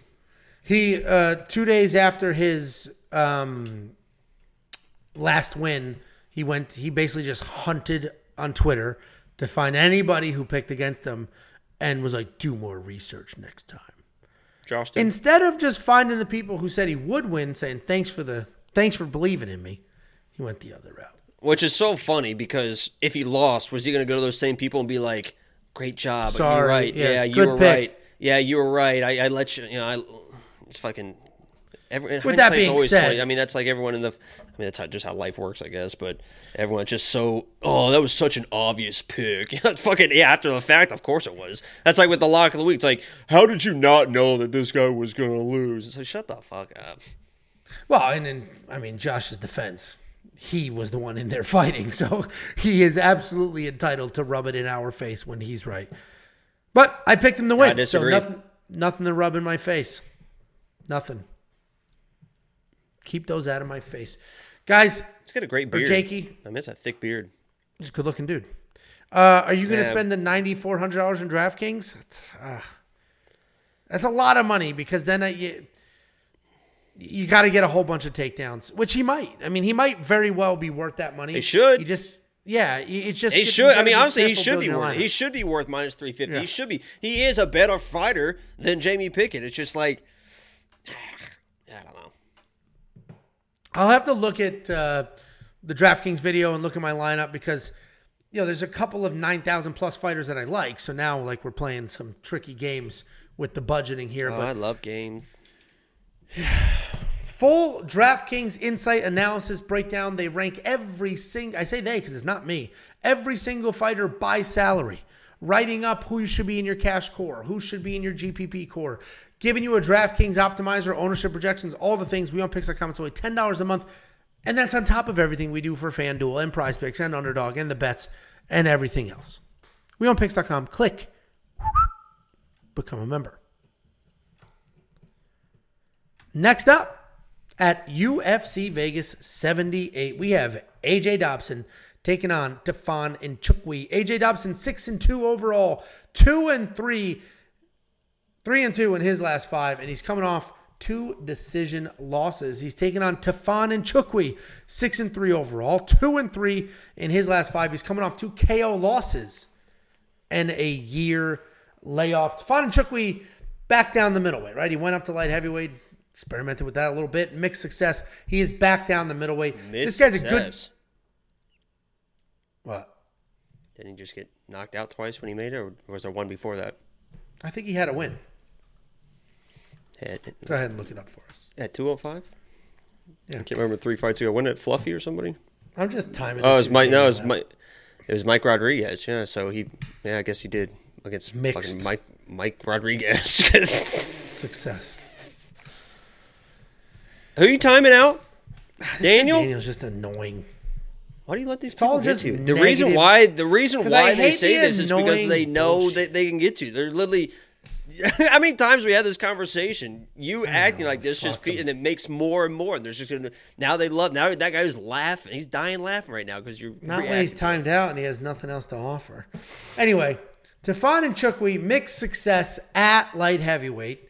He's back down the middleweight, trying to make things happen. And he's a good technical striker. He's very powerful. He's got solid technique. His issue used to be volume and speed. Well, his issue used to be volume, but he's added speed. And now, once he hits a rhythm, he really falls into that rhythm, lets his hands go, starts doing things, Who? starts making things happen. Tafon Nchukwi. Well, he doesn't hit rhythms, doesn't let his hands go when he hits a rhythm. Ah. There you go. Uh, he's not just a striker, though. He has four takedowns in four fights in the UFC, and he went three for three against Mike Rodriguez. He's taking on AJ Dobson. This guy is also a striker. He's incredibly fast with his hands. He's got good knees, good kicks. Typically not a gun shy guy, and he's going to throw in combinations while moving forward. He has a ton of power to mix in with the speed. He does have some wrestling as well, but his takedowns are like just power. He's going to drag you instead of cooning nice shooting nice, clean shots. He is coming off that decision loss to Armen Petrosyan, though, where he did look like he was afraid to exchange. And my fear is he, he got three takedowns, which was great. But my fear is if he's afraid to trade with Armen Petrosyan, he might be afraid to trade with Tafon Nchukwi as well. Because Tafon, like Armin, hits hard, is scary. I think AJ Dobson wins this fight. He is going to be my pick. Uh, they're similar in style. I think I can trust AJ to throw hands a little more and to go to his wrestling a little more. So AJ's going to be the pick, but Tafon Nchukwi hits so hard. He's so technical. He can make absolutely anything happen. So AJ's my pick. What do you think, Jakey boy? Tafon doesn't even have a knockout in the UFC. So all this like big powers. I know he looks like this big powerful guy, and he kind of strikes like a big powerful guy, especially because he doesn't really throw combinations. Ah, ah, ah, with his with his Muay Thai style. Went to 205, got knocked out cold, back to back fights, trying to come back to 185. Which, by the way, before he. This is so funny. I have no idea why he's coming back to 185 because he left 185. They asked him about it, and he was like, "Oh, the cut was terrible. I was cutting 25 pounds during fight week. I can't do it anymore. It was like draining me. I couldn't fight at 185." Guess who's back at 185 after getting knocked out twice at 205? So he gets knocked out cold at 205. Now he's going to deplete his body where he already admitted, like, ah, it's like that's fucking terrible. I hated doing it. Well, welcome back to 185.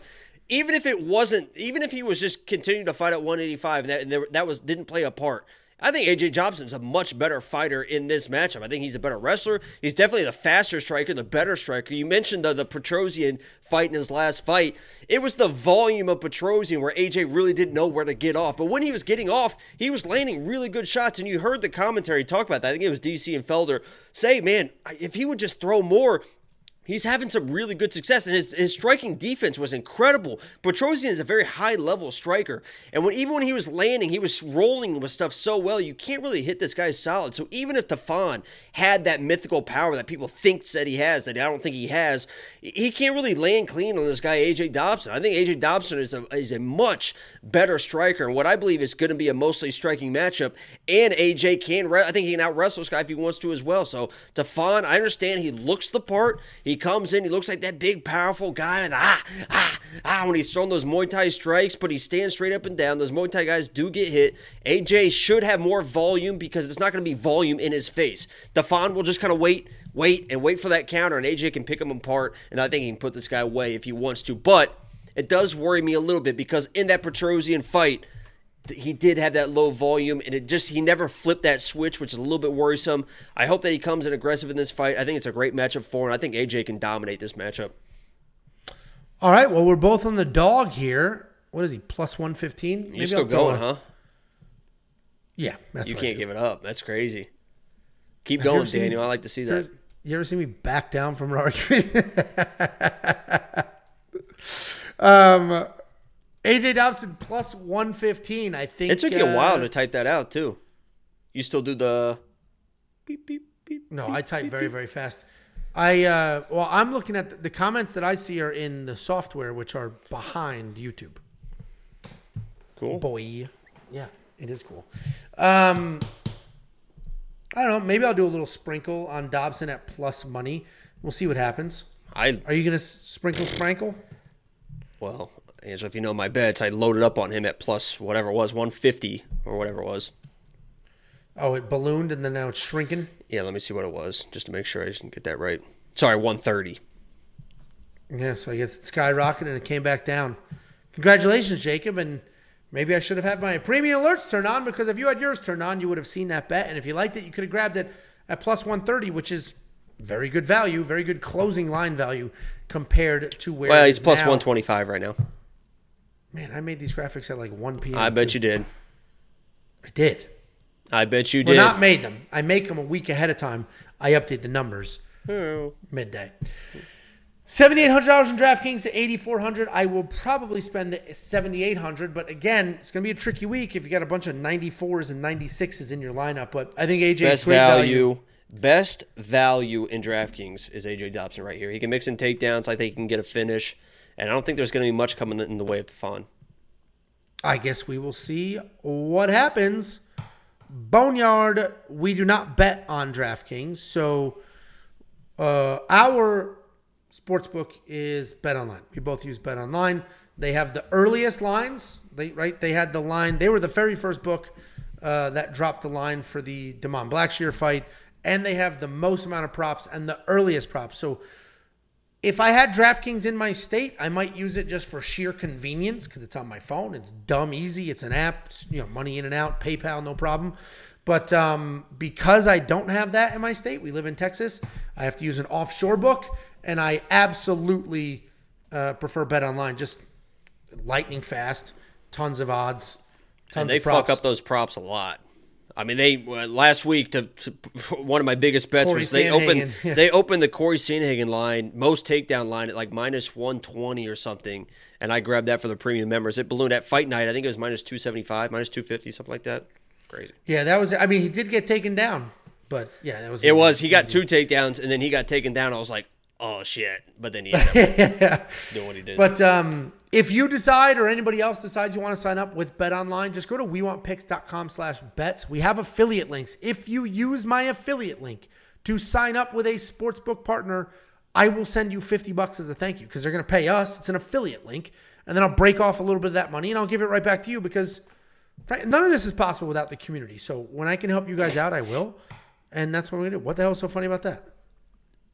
No, it's it's coming. Oh, the comment? And I know it's don't gonna get get to you too. no, it's Daniel's back. It No, no, Daniel's back, and you're gonna read it, and you're really gonna get pissed off. Oh, I could care less. This guy's a loser. I could care less. Yeah, No, you he's sh- no, you're 100% right. He's a fucking absolute dork. Got his attention, Whoa! and now he's just going to keep. Up next, to shut up, shut the fuck up, shut the fuck up. Up next, we've got a matchup. It's between next up. Poly- Next up, we have a matchup between two beautiful Brazilians. We've got Polyana Viana versus Yasmin Lucindo. Angelo, I'm gonna let you lead this off. Polyana, hey, obrigado. Como vai?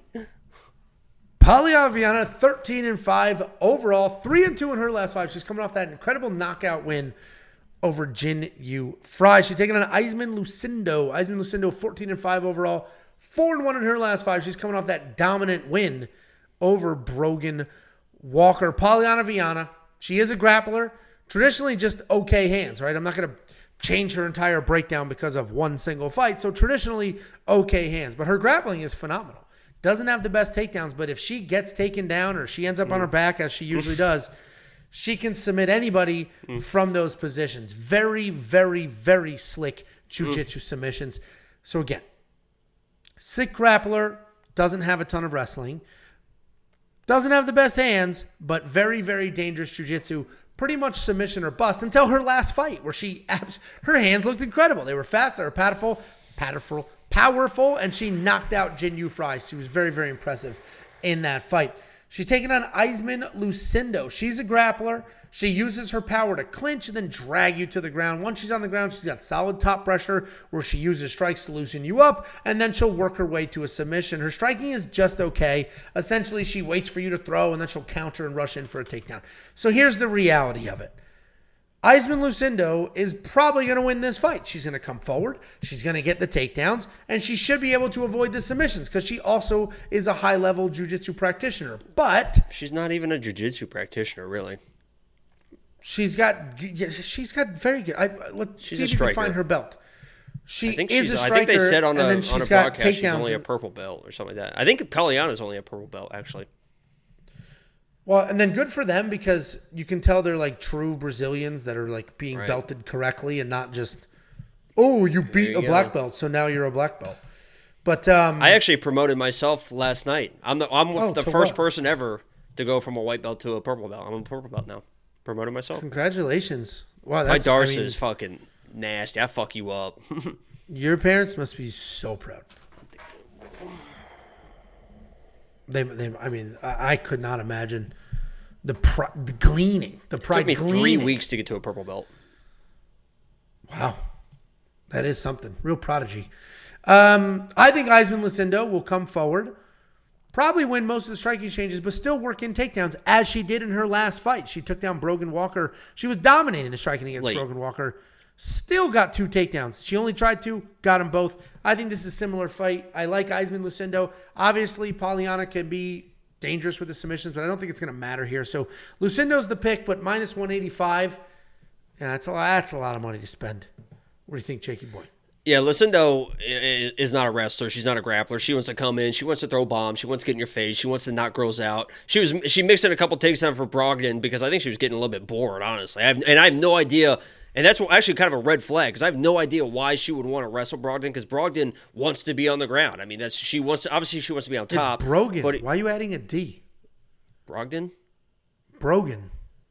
Malcolm Brogdon, Okay, well, it's Brogan. Brogan Walker wants to be on the ground. So I don't even know why she would even try to take her down. But when she took her down, it, obviously it was late in the fight, so Brogan was kind of a a, a beating the horse at that point. So it was easier to kind of survive. If she is if she comes in.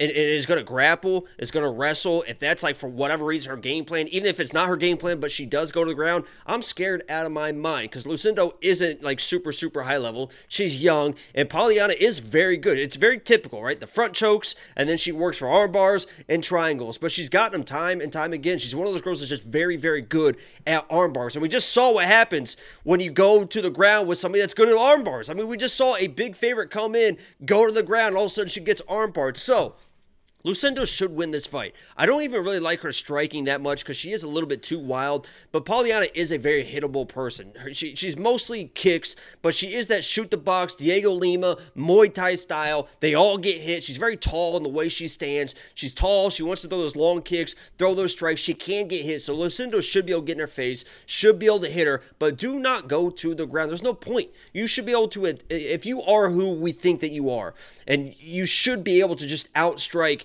Polyana. Don't follow her to the ground. Even if you get in clinch positions, Polyana will reach over and try to grab. That's what she was going to, uh, doing against Tabitha Ricci. She was pull, reaching over and trying to pull guillotine into the guard so she could get to the ground. Don't even play around with it. Lucindo, just strike. I do have money on Lucindo.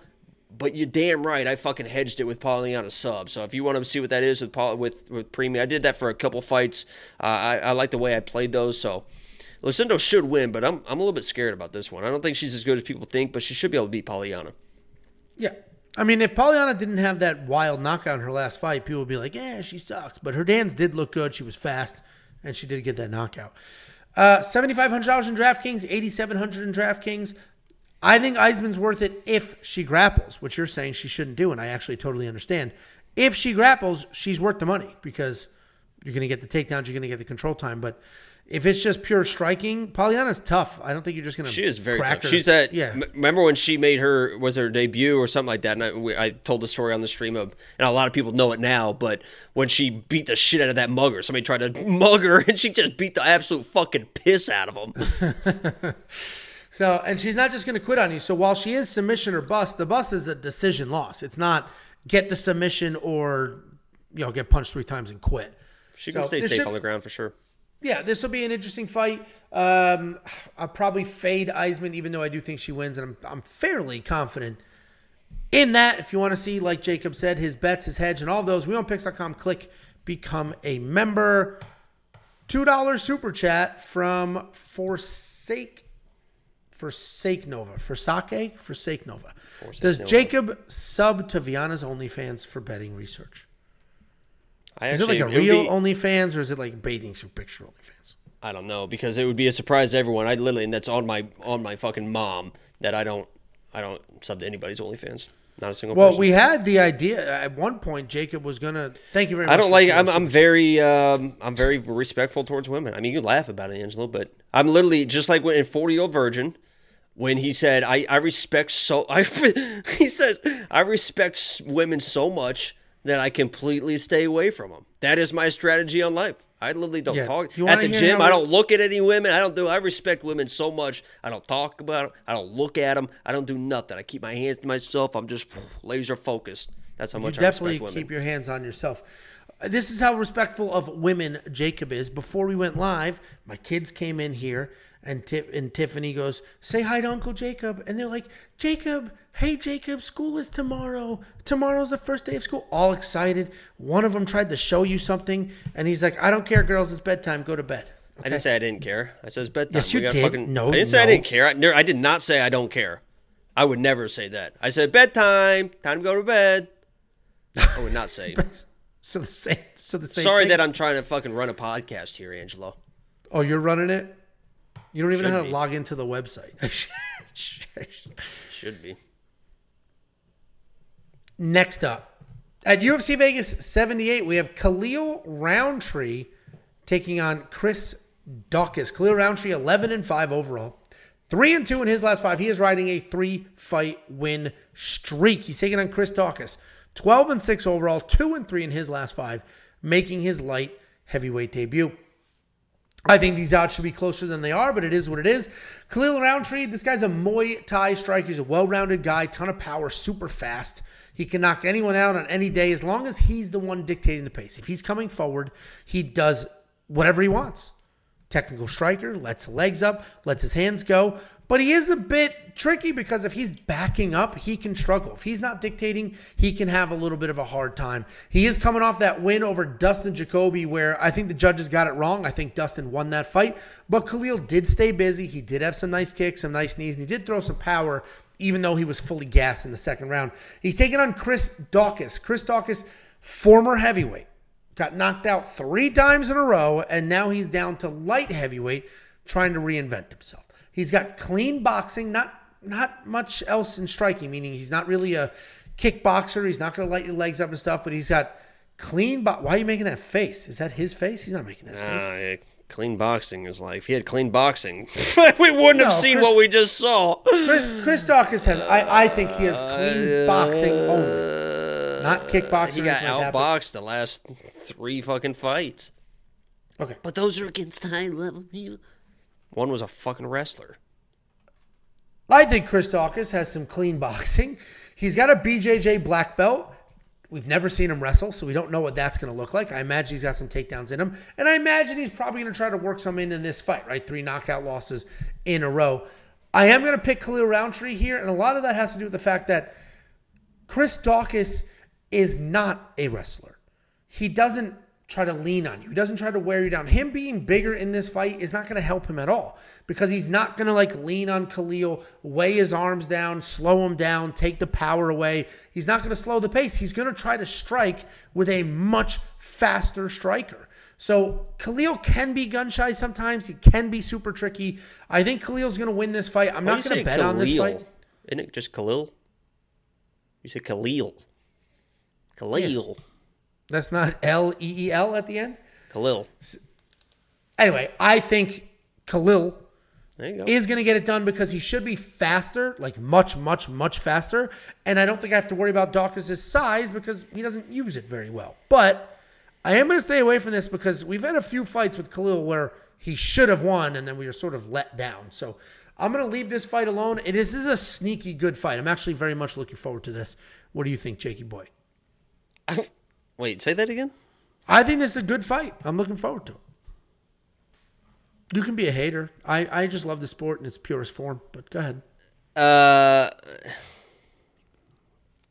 yeah. Back to uh, Chris Daukaus and what I see in Chris Daukaus is he, he is supposed to be this boxer. I mean, he was supposed to be the guy at heavyweight that came in a little bit undersized, right? Because that's why he can make 205. I don't think there's going to be an issue with him making 205. I mean, he should be probably a natural 205er. But he was supposed to be that guy that was a little bit undersized, but he was going to beat people's speed. He was going to outbox people.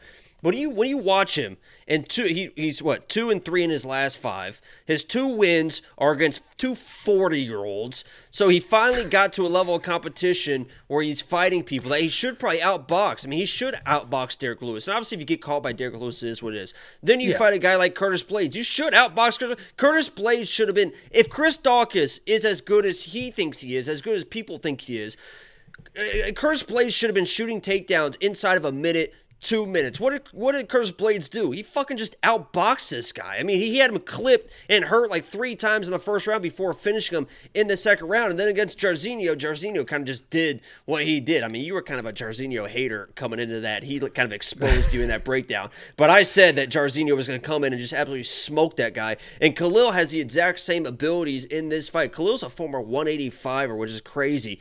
Coming up, he's going to have the speed that he has is unreal. But the thing I want to highlight the most is Khalil will get a little bit wild. You saw in the Dustin Jacoby fight, the reason why he was losing that fight, and I watched that fight back, he absolutely lost that fight. I, I watched that fight back on Sunday, and I was like, holy shit, that was a bad, that was a bad fucking decision.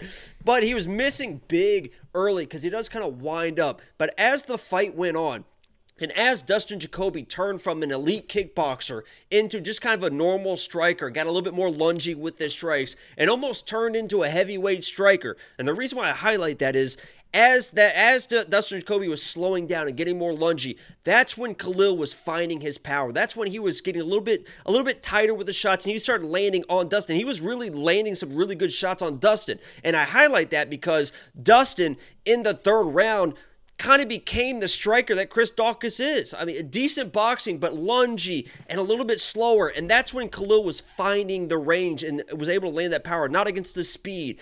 He's not going to have the speed of Dustin Jacoby. And what I want to highlight the most for Khalil is. This, I feel, is the exact same situation with Joe Pyfer and Gerald Meerschaert. Going into that fight and during the live stream, I was just screaming at Joe, you don't need wild stuff. You don't need wild power to knock this guy out. Throw a fucking right hand straight down the pipe, and you will sit this guy down and you will knock him out. What happened? The second right hand that he threw down the pipe, he knocked out Gerald Meerschaert. This is the exact same thing for Khalil. He's gonna have the speed. You don't need wild. You don't need to cock it back and throw. Just right down the pipe, boom, and you can hurt this guy. He can get chin. So Khalil, please, nice and tight, boom, boom, beat him with speed, and you can you can easily knock this guy out. But it does worry me that Chris, bat 205, after three straight knockouts, could maybe he just went all, said, fuck it. I'm not striking anymore. I am going to become a wrestler. And if he comes in, pace, pressure, all in on the wrestling, Khalil can get taken down. He can get worn down. So that does worry me just a little bit because we don't know what Chris is going to bring as far as a game plan at 205. But I mean, Khalil should be able to handle this on the feet, no problems asked. And he's a jiu-jitsu black belt. Chris, yeah. Yes, Yeah, he's very good. meaning that's like- what that's what yeah. the Dogsters are known for. Yeah, and they both think that Yeah. they're strikers, and they both have paid heavily for thinking that they can box. it's crazy. I, uh, I that's why I said I'm staying away from this fight though because no, we just don't know. I, and I'm I'm actually looking forward to it. Genuinely. I'm, I'm looking forward to. Khalil. I'm going to bed. I'm going to bed. It's fucking. That was exhausting me. listening to that fuck. I, you went on for six minutes about oh one guy's faster. I get it. Jesus Christ. Are you going to spend the eighty nine hundred dollars on your fast king?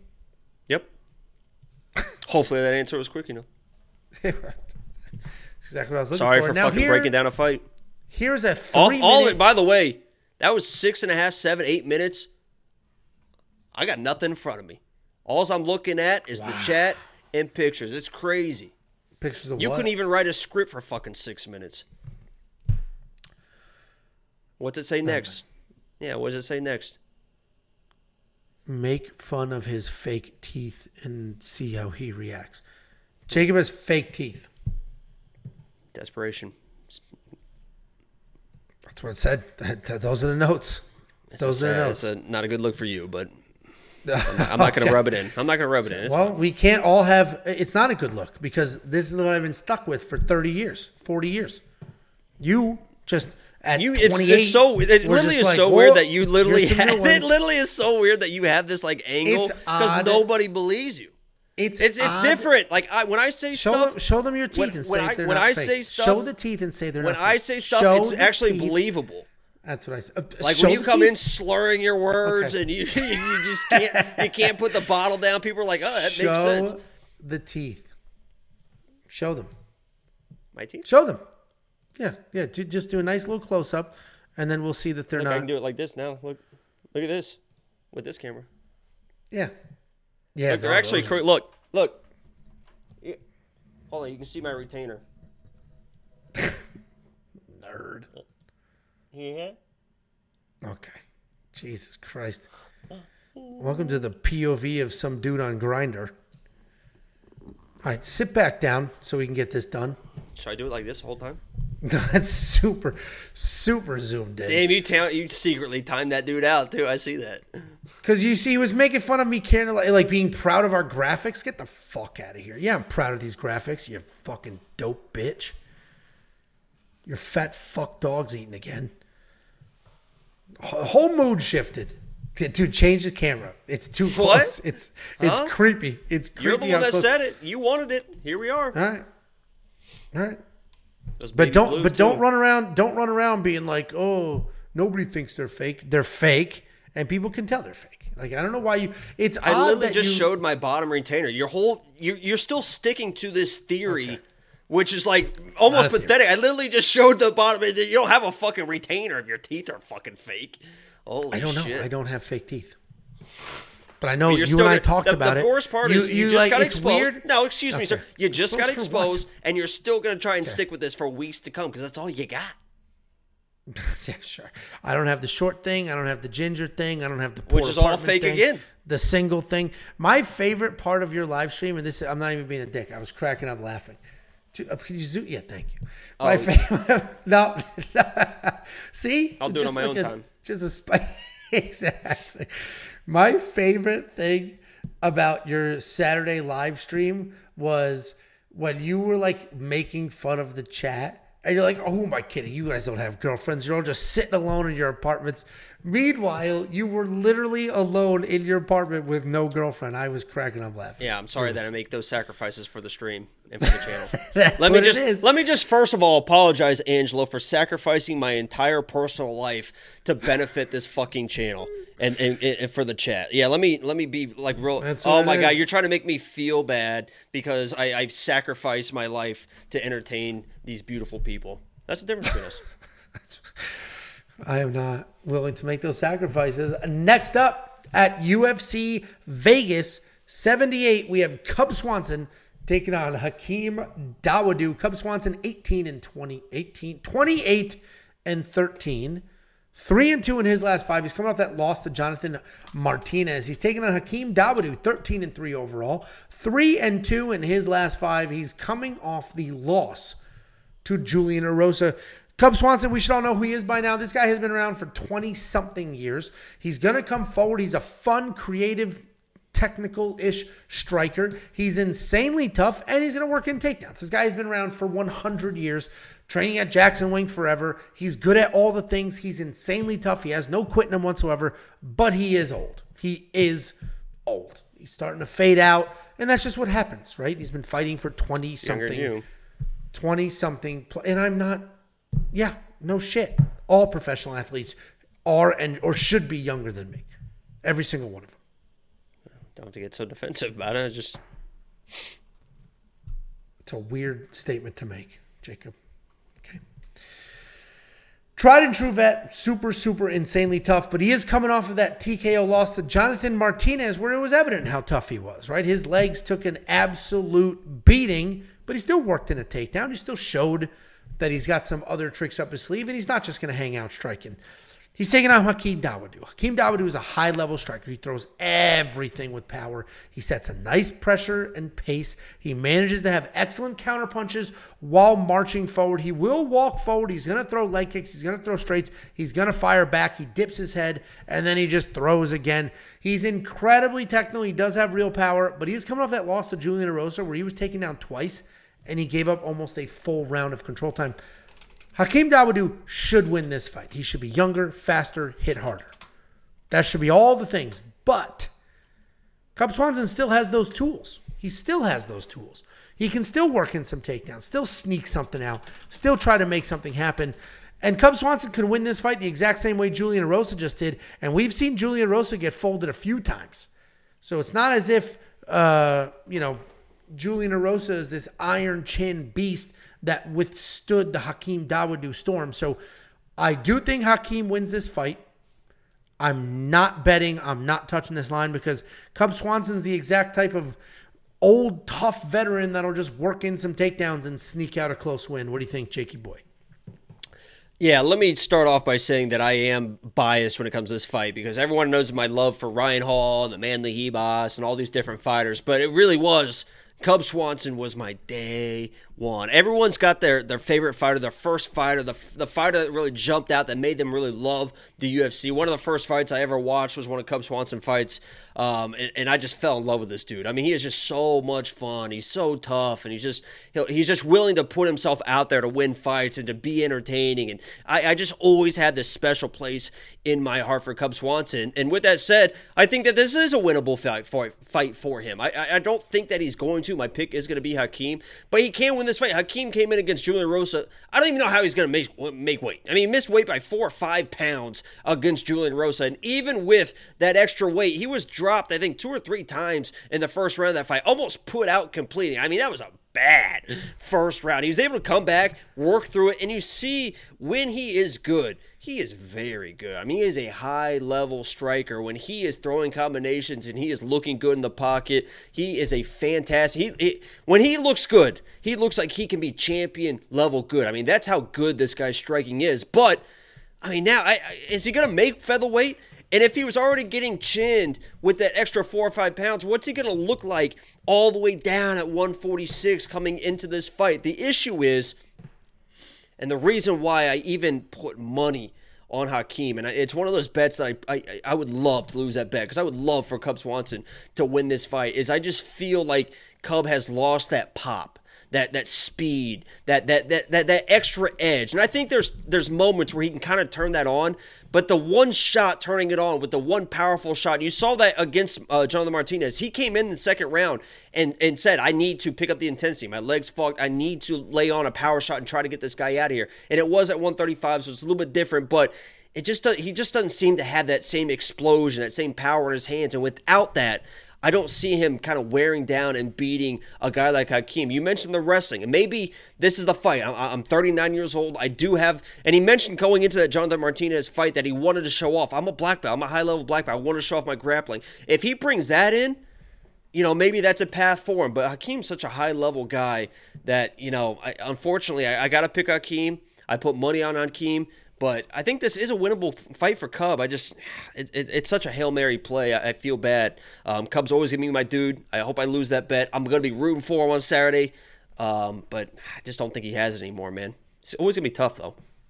Yeah, I mean, uh, the takedowns are why I'm like, uh, it's possible. We just saw Julian Erosa do it, and Julian Erosa, we've also seen get knocked out recently. So, meaning, you know, a chinny-ish kind of guy just squeaked out a win against Hakeem. But Hakeem's fast, jacked, hits hard, and as you mentioned, Cub Swanson sort of losing a beat, and that's not a, a jab. happens. That that's life, man. Not, I'm just a little slower today than I was yesterday. You know what I mean? I keep getting better. It's crazy for me though. Yeah, no, you definitely I definitely get a lot better looking, bigger, thicker, girthier. the whole thing. Not hairy though. I keep it trimmed. All right. Um, WeWantPicks.com, click become a member, unlock all the things, including the DraftKings analysis, which I haven't read yet. I don't write it. We have somebody that writes it. I don't know where they landed on this fight.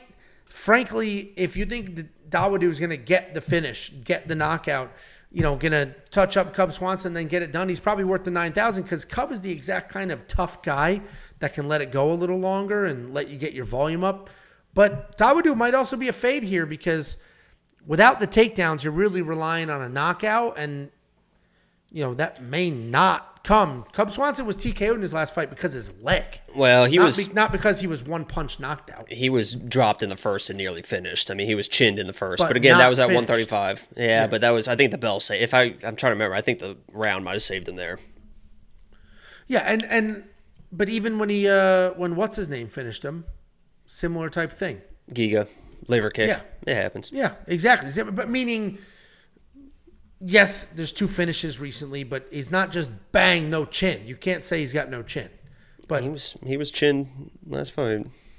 and he stood up. He was still there, moving forward, shooting takedowns, which he got. It'll be interesting. I'm probably not going to touch it with DraftKings, but I get it. If you're on the Dawodu side, I get it. You're betting against a 39 year old man. Next up, at UFC Vegas 78, we have the main event of the evening. We have Vicente Luque taking on Rafael Dos Anjos. Vicente Luque is 21 and 9 overall. He's 3 and 2 in his last five. He is riding a two fight skid. He's taking on Rafael Dos Anjos. This guy is 32 and 14. He's 3 and 2 in his last five. And he's coming off that submission win over Brian Barberena. Vicente Luque, at one point in time, was like everybody's favorite guy, the next guy. He's going to be the champ. Vicente Luque is the best. Vicente Luque is going to get it done. And he does have a whole wide array of skills. We have a, a way. This is why people think I have a lisp.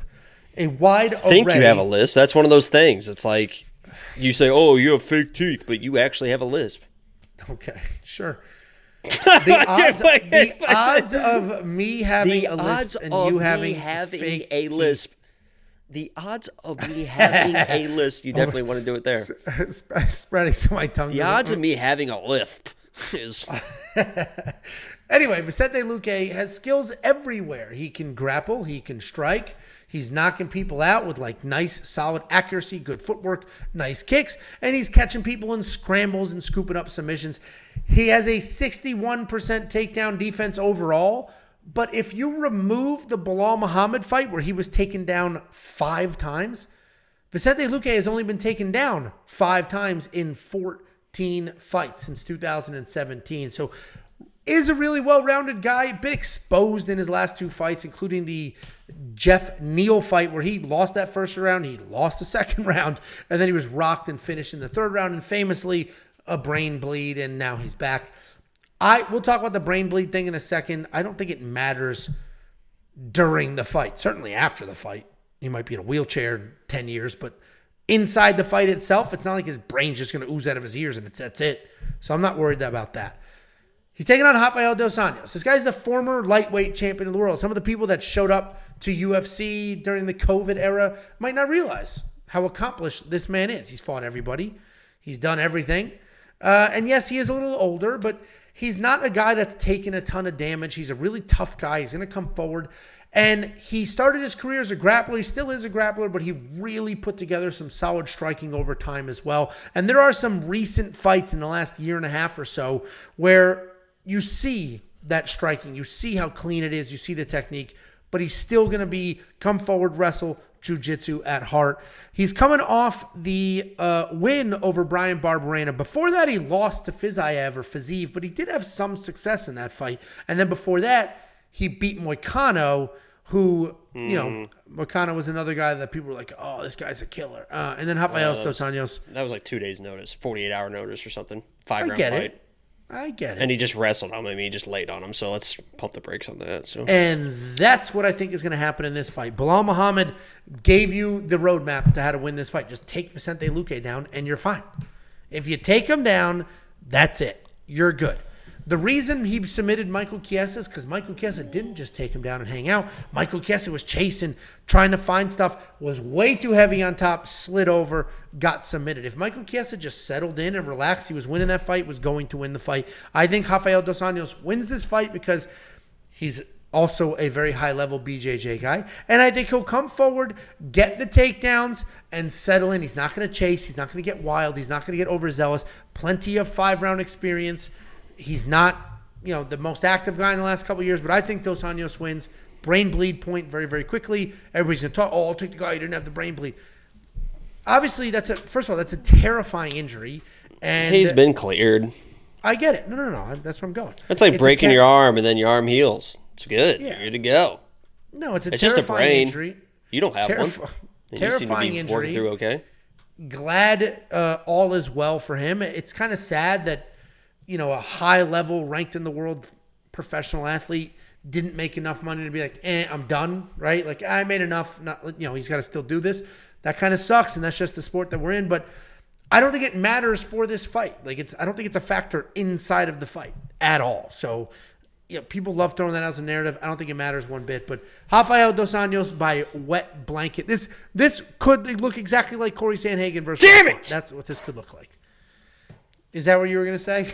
That's what I said. I mean, that's what I said in my quick pick video too. Uh-huh. That I'm that I'm actually scared for the viewership that this literally could look like. And I was like praying to God that it's not going to look like that, and I don't think it is. You know, I, I think the the path to victory for RDA it needs to look like that because Vicente is a I think Vicente is a better fighter and a more dangerous fighter, but. Yes. But if RDA is able to get the get the takedowns lay on him, it is what it is. And I, if this was before the Geoff Neal fight, I would feel very confident in Vicente. But I think that the, obviously the brain bleeding is just a symptom of dude. Vicente's been beat down and beat down, and he was known as a guy that you can't knock out. And he doesn't really move his head, and he keeps marching forward, and he takes beating after beating, and he finds those finishes. And finally, Geoff Neal was just able to just beat him down so much that his, his I mean his brain just gave up on it. He's like, I can't take this anymore. And he got knocked out for the first time. And it's like all those beatings. Can he recover? Is it going to turn into, oh my God, now this guy's getting knocked out like crazy because all these beatings have finally caught up to him? So we're going to find out, I think, pretty quickly because he's going to be in, in, in RDA's face. RDA, as you mentioned, is a capable striker. He can land some shocks. I think we're going to find out very quickly if Vicente's good to go or or if he's or if he's going to get dropped. If he's good to go, I think he can win this fight. I think he can withstand the takedowns. If he gets taken down, I think he can get, he can get back to his feet. I believe he's a better fighter. He's still a young guy, surprisingly, for all these fights that he's been in. And it's that left hook. I mean, his left hook is a is a powerhouse of a shot. That's what he knocked out Belal with. He almost was getting Belal in that last fight. Um, Wait, what? That was a rematch. He knocked out Belal before. Oh yeah, yeah, yeah. Right, Yeah, oh yeah, yeah, sure. yeah, oh yeah, yeah. Just making sure. It's number- it so he knocked two anyway. So he knocked out Belal. Then he came back. He tried to land that same shot. He was landing it. Bilal was eating it a little bit better. But that's what Fiziev knocked out RDA with. And it's it's kind of hard to play that copy and paste game. But it is the same shot. I mean, it took five rounds to do it, but we got a five round fight here. Eventually, he landed. So it's not like RDA can't get knocked out too. Vicente, if he, I mean, he's a finisher, man. 21 wins, 18 finishes. The guy knows how to find finishes, and I think he can find a finish here if he's still the same Vicente. If it's, you know, he comes in and starts getting chin and stuff, it is what it is. But I'm not that confident in, in putting money on either one of these guys. But I, did. understand the safe. That's what I'm saying. I understand the safe play in RDA because the wrestling. But uh, my pick is gonna be Vicente. I think he's a better fighter, and until he he shows me that he is kind of completely broken from all the damage, I gotta stick with him. But I'm not putting money on him for live stream. I will, but not for premium or anything like that. So Yeah, I did throw down a little bit of money on Rafael dos Anjos. I got him at minus 120. He's now minus 130. Um, you know, we'll see what that line does throughout the week. We'll see what happens at weigh-ins because Rafael dos Anjos is going to be the smaller guy here. He's the former lightweight champion. This is a welterweight fight. He's moving up. Fiziev, a lightweight. Moicano, a lightweight. Like, you know, we have uh, dos Anjos moving up here. So we'll see. He's probably going to be smaller. He's sort of a big-ish guy, so I don't think it'll be too bad. But oh, and also sometimes- go ahead. no. No, go ahead. I I, I right. Sometimes you. Sometimes Actually, I, actually, way- I kind of want to go. so, what we have to take in consideration here, back to back, the co-main and the main, you see it right here. And what happened last week, guys? Luck of the week last week was not my fault because Alexa had a mustache. And if you guys watch the live streams, we know about the mustache curse. Anybody that's clean shaven with a mustache, as you see RDA here, they've never won in the UFC. You can look at those stats and you can bring up fake stats that you want. They've never won if somebody has a mustache. If RDA comes in, fight. huh? He won his last fight. That's what I'm saying with the fake stats. So if RDA comes in this this week with the mustache, it's an automatic fade. Cub the same way. Cub with the mustache is losing. There's a few people here. Just just pay attention. That that's the most important thing you can pay attention to, not anything else. I'm so glad I was interrupted for that. Um, DraftKings, this is a pick your side, in my opinion. If uh, you think RDA, you're with me. You think RDA is going to get all the takedowns and win this fight. I mean, Cory Sandhagen, I think, broke a record for Corey most number of points. There's that list. First of all, that's not a list, but listen, Corey Shannon. I don't have issues with S's. S's. First of all, I do have Tourette's, so Cool. I'm a cancer that. survivor. it's Let's that. let's. You want to play that game? I'm a Black Widow bite survivor. Remember when- remember when Hurricane Maybe if you Irma came in through? Remember filth, when- you wouldn't have remember- spiders running around. That was in Florida. We lived in the same neighborhood. Fucking idiot. I have it in Yeah, Florida. and you We lived lived in same- filth, and I didn't. I somehow wasn't We were next door an neighbors, Angelo. And, oh, Um, and so sometimes you can live next to somebody with some. And, and what I want to get to as well is is uh, when Hurricane Irma came through, one of us stayed, protected their family, and the other person fled. with wonder- their family to protect them. Wonder wonder which was which. Yeah, I So we can keep comparing if you want. You ever but you're gonna lose this dick measuring contest ten out of I ten times. carried I carried my wife and child out like this. Carried them. You were gone the week before. Hey, can you check on my oh, house? Hey, hopefully it's not everything all good. Can you go check on my house? Can you go check on my house? I drove to Georgia with the dog, the wife, and the kid. She took a flight out. I stayed in Georgia with the dog at a at a old friend's house, and uh, she flew first class with the baby. I just sat there with three or four days with no power, sleeping. My fucking condo was literally ninety degrees. It sucks for you, man. Whose fault is that? The, scary, the scariest thing about it was because I it was like at night it was so hot. I put I slept downstairs. I pushed the couch against the windows. The windows were open to try to get some airflow. And laying there, and I would wake up because you'd always because Florida's there's stuff every there's creatures everywhere, and you'd hear them running through the bushes all night. And all there's blocking me is a screen. I'd be laying there like, oh shit, could be anything. Could be an alligator. Could be a bear. Could be a, a pig. There's crazy stuff in Florida. There were alligators and pigs all over that neighborhood. Right. Um, Look, look at one of them right there. sarcastic. Yeah, as you motherfucker. I was, I see, I was trying to be nice. Um, Oink, Anyway. oinks. what? Nothing. Just hanging around. Just hanging around. Oh, Beetlejuice. Anyway, $8,200 in DraftKings for Rafael Dos Anjos. I will probably spend that because the takedowns, the control time, Cory Sandhagen scored 11 million points. And if this is anything like that, that should go well. But if you're on the Vicente side, dude doesn't win decisions, especially not five rounders. This is what he does. He gets finishes and he could score really well for you. Um, I don't think he's going to be like Fiziev live for a fifth round type finish, but you never know. Any last words for the people Buats? Lock of the week video tomorrow should be uh get us back on track. We're going for three out of four weeks when we win this week, and that's going to be. Love the needle move. Nice job. and we got a special one this week. I, I mean, this one is like a what? What the fuck is so funny? Because I'd love to know. I'd love to know because I think you're the only one laughing here. We are going for three in a row and then just clip three out of four weeks. Sorry for, I mean, stating facts. I mean, I don't know what you want from me. I'm not lying about anything. Nobody loves doing that be, more than it'll me, be, man. uh, it'll be three Nobody out four loves doing weeks. that more than and me. I got a special one this week. It is going to be a fire and brimstone one. And make sure you check out Saturday's live stream because it's going to be, I promise this like a week is going to be a fun one. What's a fire and brimstone? I don't get it. You ever heard that phrase, go through fire and brimstone? No. Is that like from a fucking nerd board game where you paint the pieces? I think it's probably from the Bible. So, so yes. Fire and brimstone origination. Origin. I think it might be. From the, yeah, it's the Old Testament. It's in Genesis 19. God destroys Sodom and Gomorrah with rain of fire and brimstone. Stupid. Well, there you go. there it is. Ooh, Sorry, exposed. God. well, you definitely pissed that guy off. Skin cancer, the height thing, the red because I teeth thing. survived a black widow bite. I survived a, a hurricane. I survived. Why do you keep having to survive I these survived. I'm a three-time COVID survivor. Why do you keep? Why does he keep? Oh, throwing because he you? gives his toughest test to his strongest soldiers, Angelo. You stupid fuck. Look at me. He's keep throwing shit at me, toughening me up, ready for this fucking war. Fire and brimstone. That's what he's throwing at me. I'm coming through. Yeah. All right. Well, this is gonna be a hard pivot. If you guys want 50 bucks, I will send you 50 bucks.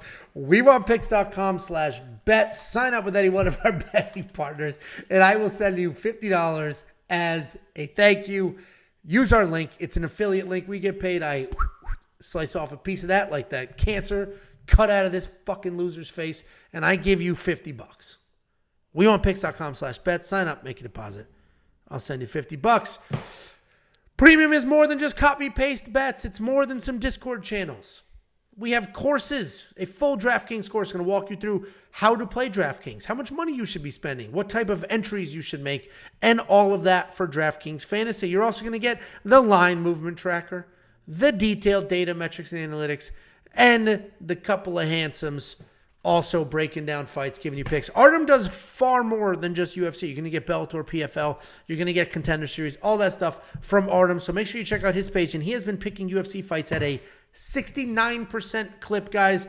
Thanks for everything. Like the stream, do all the things. WeWantPicks.com. Click, become a member.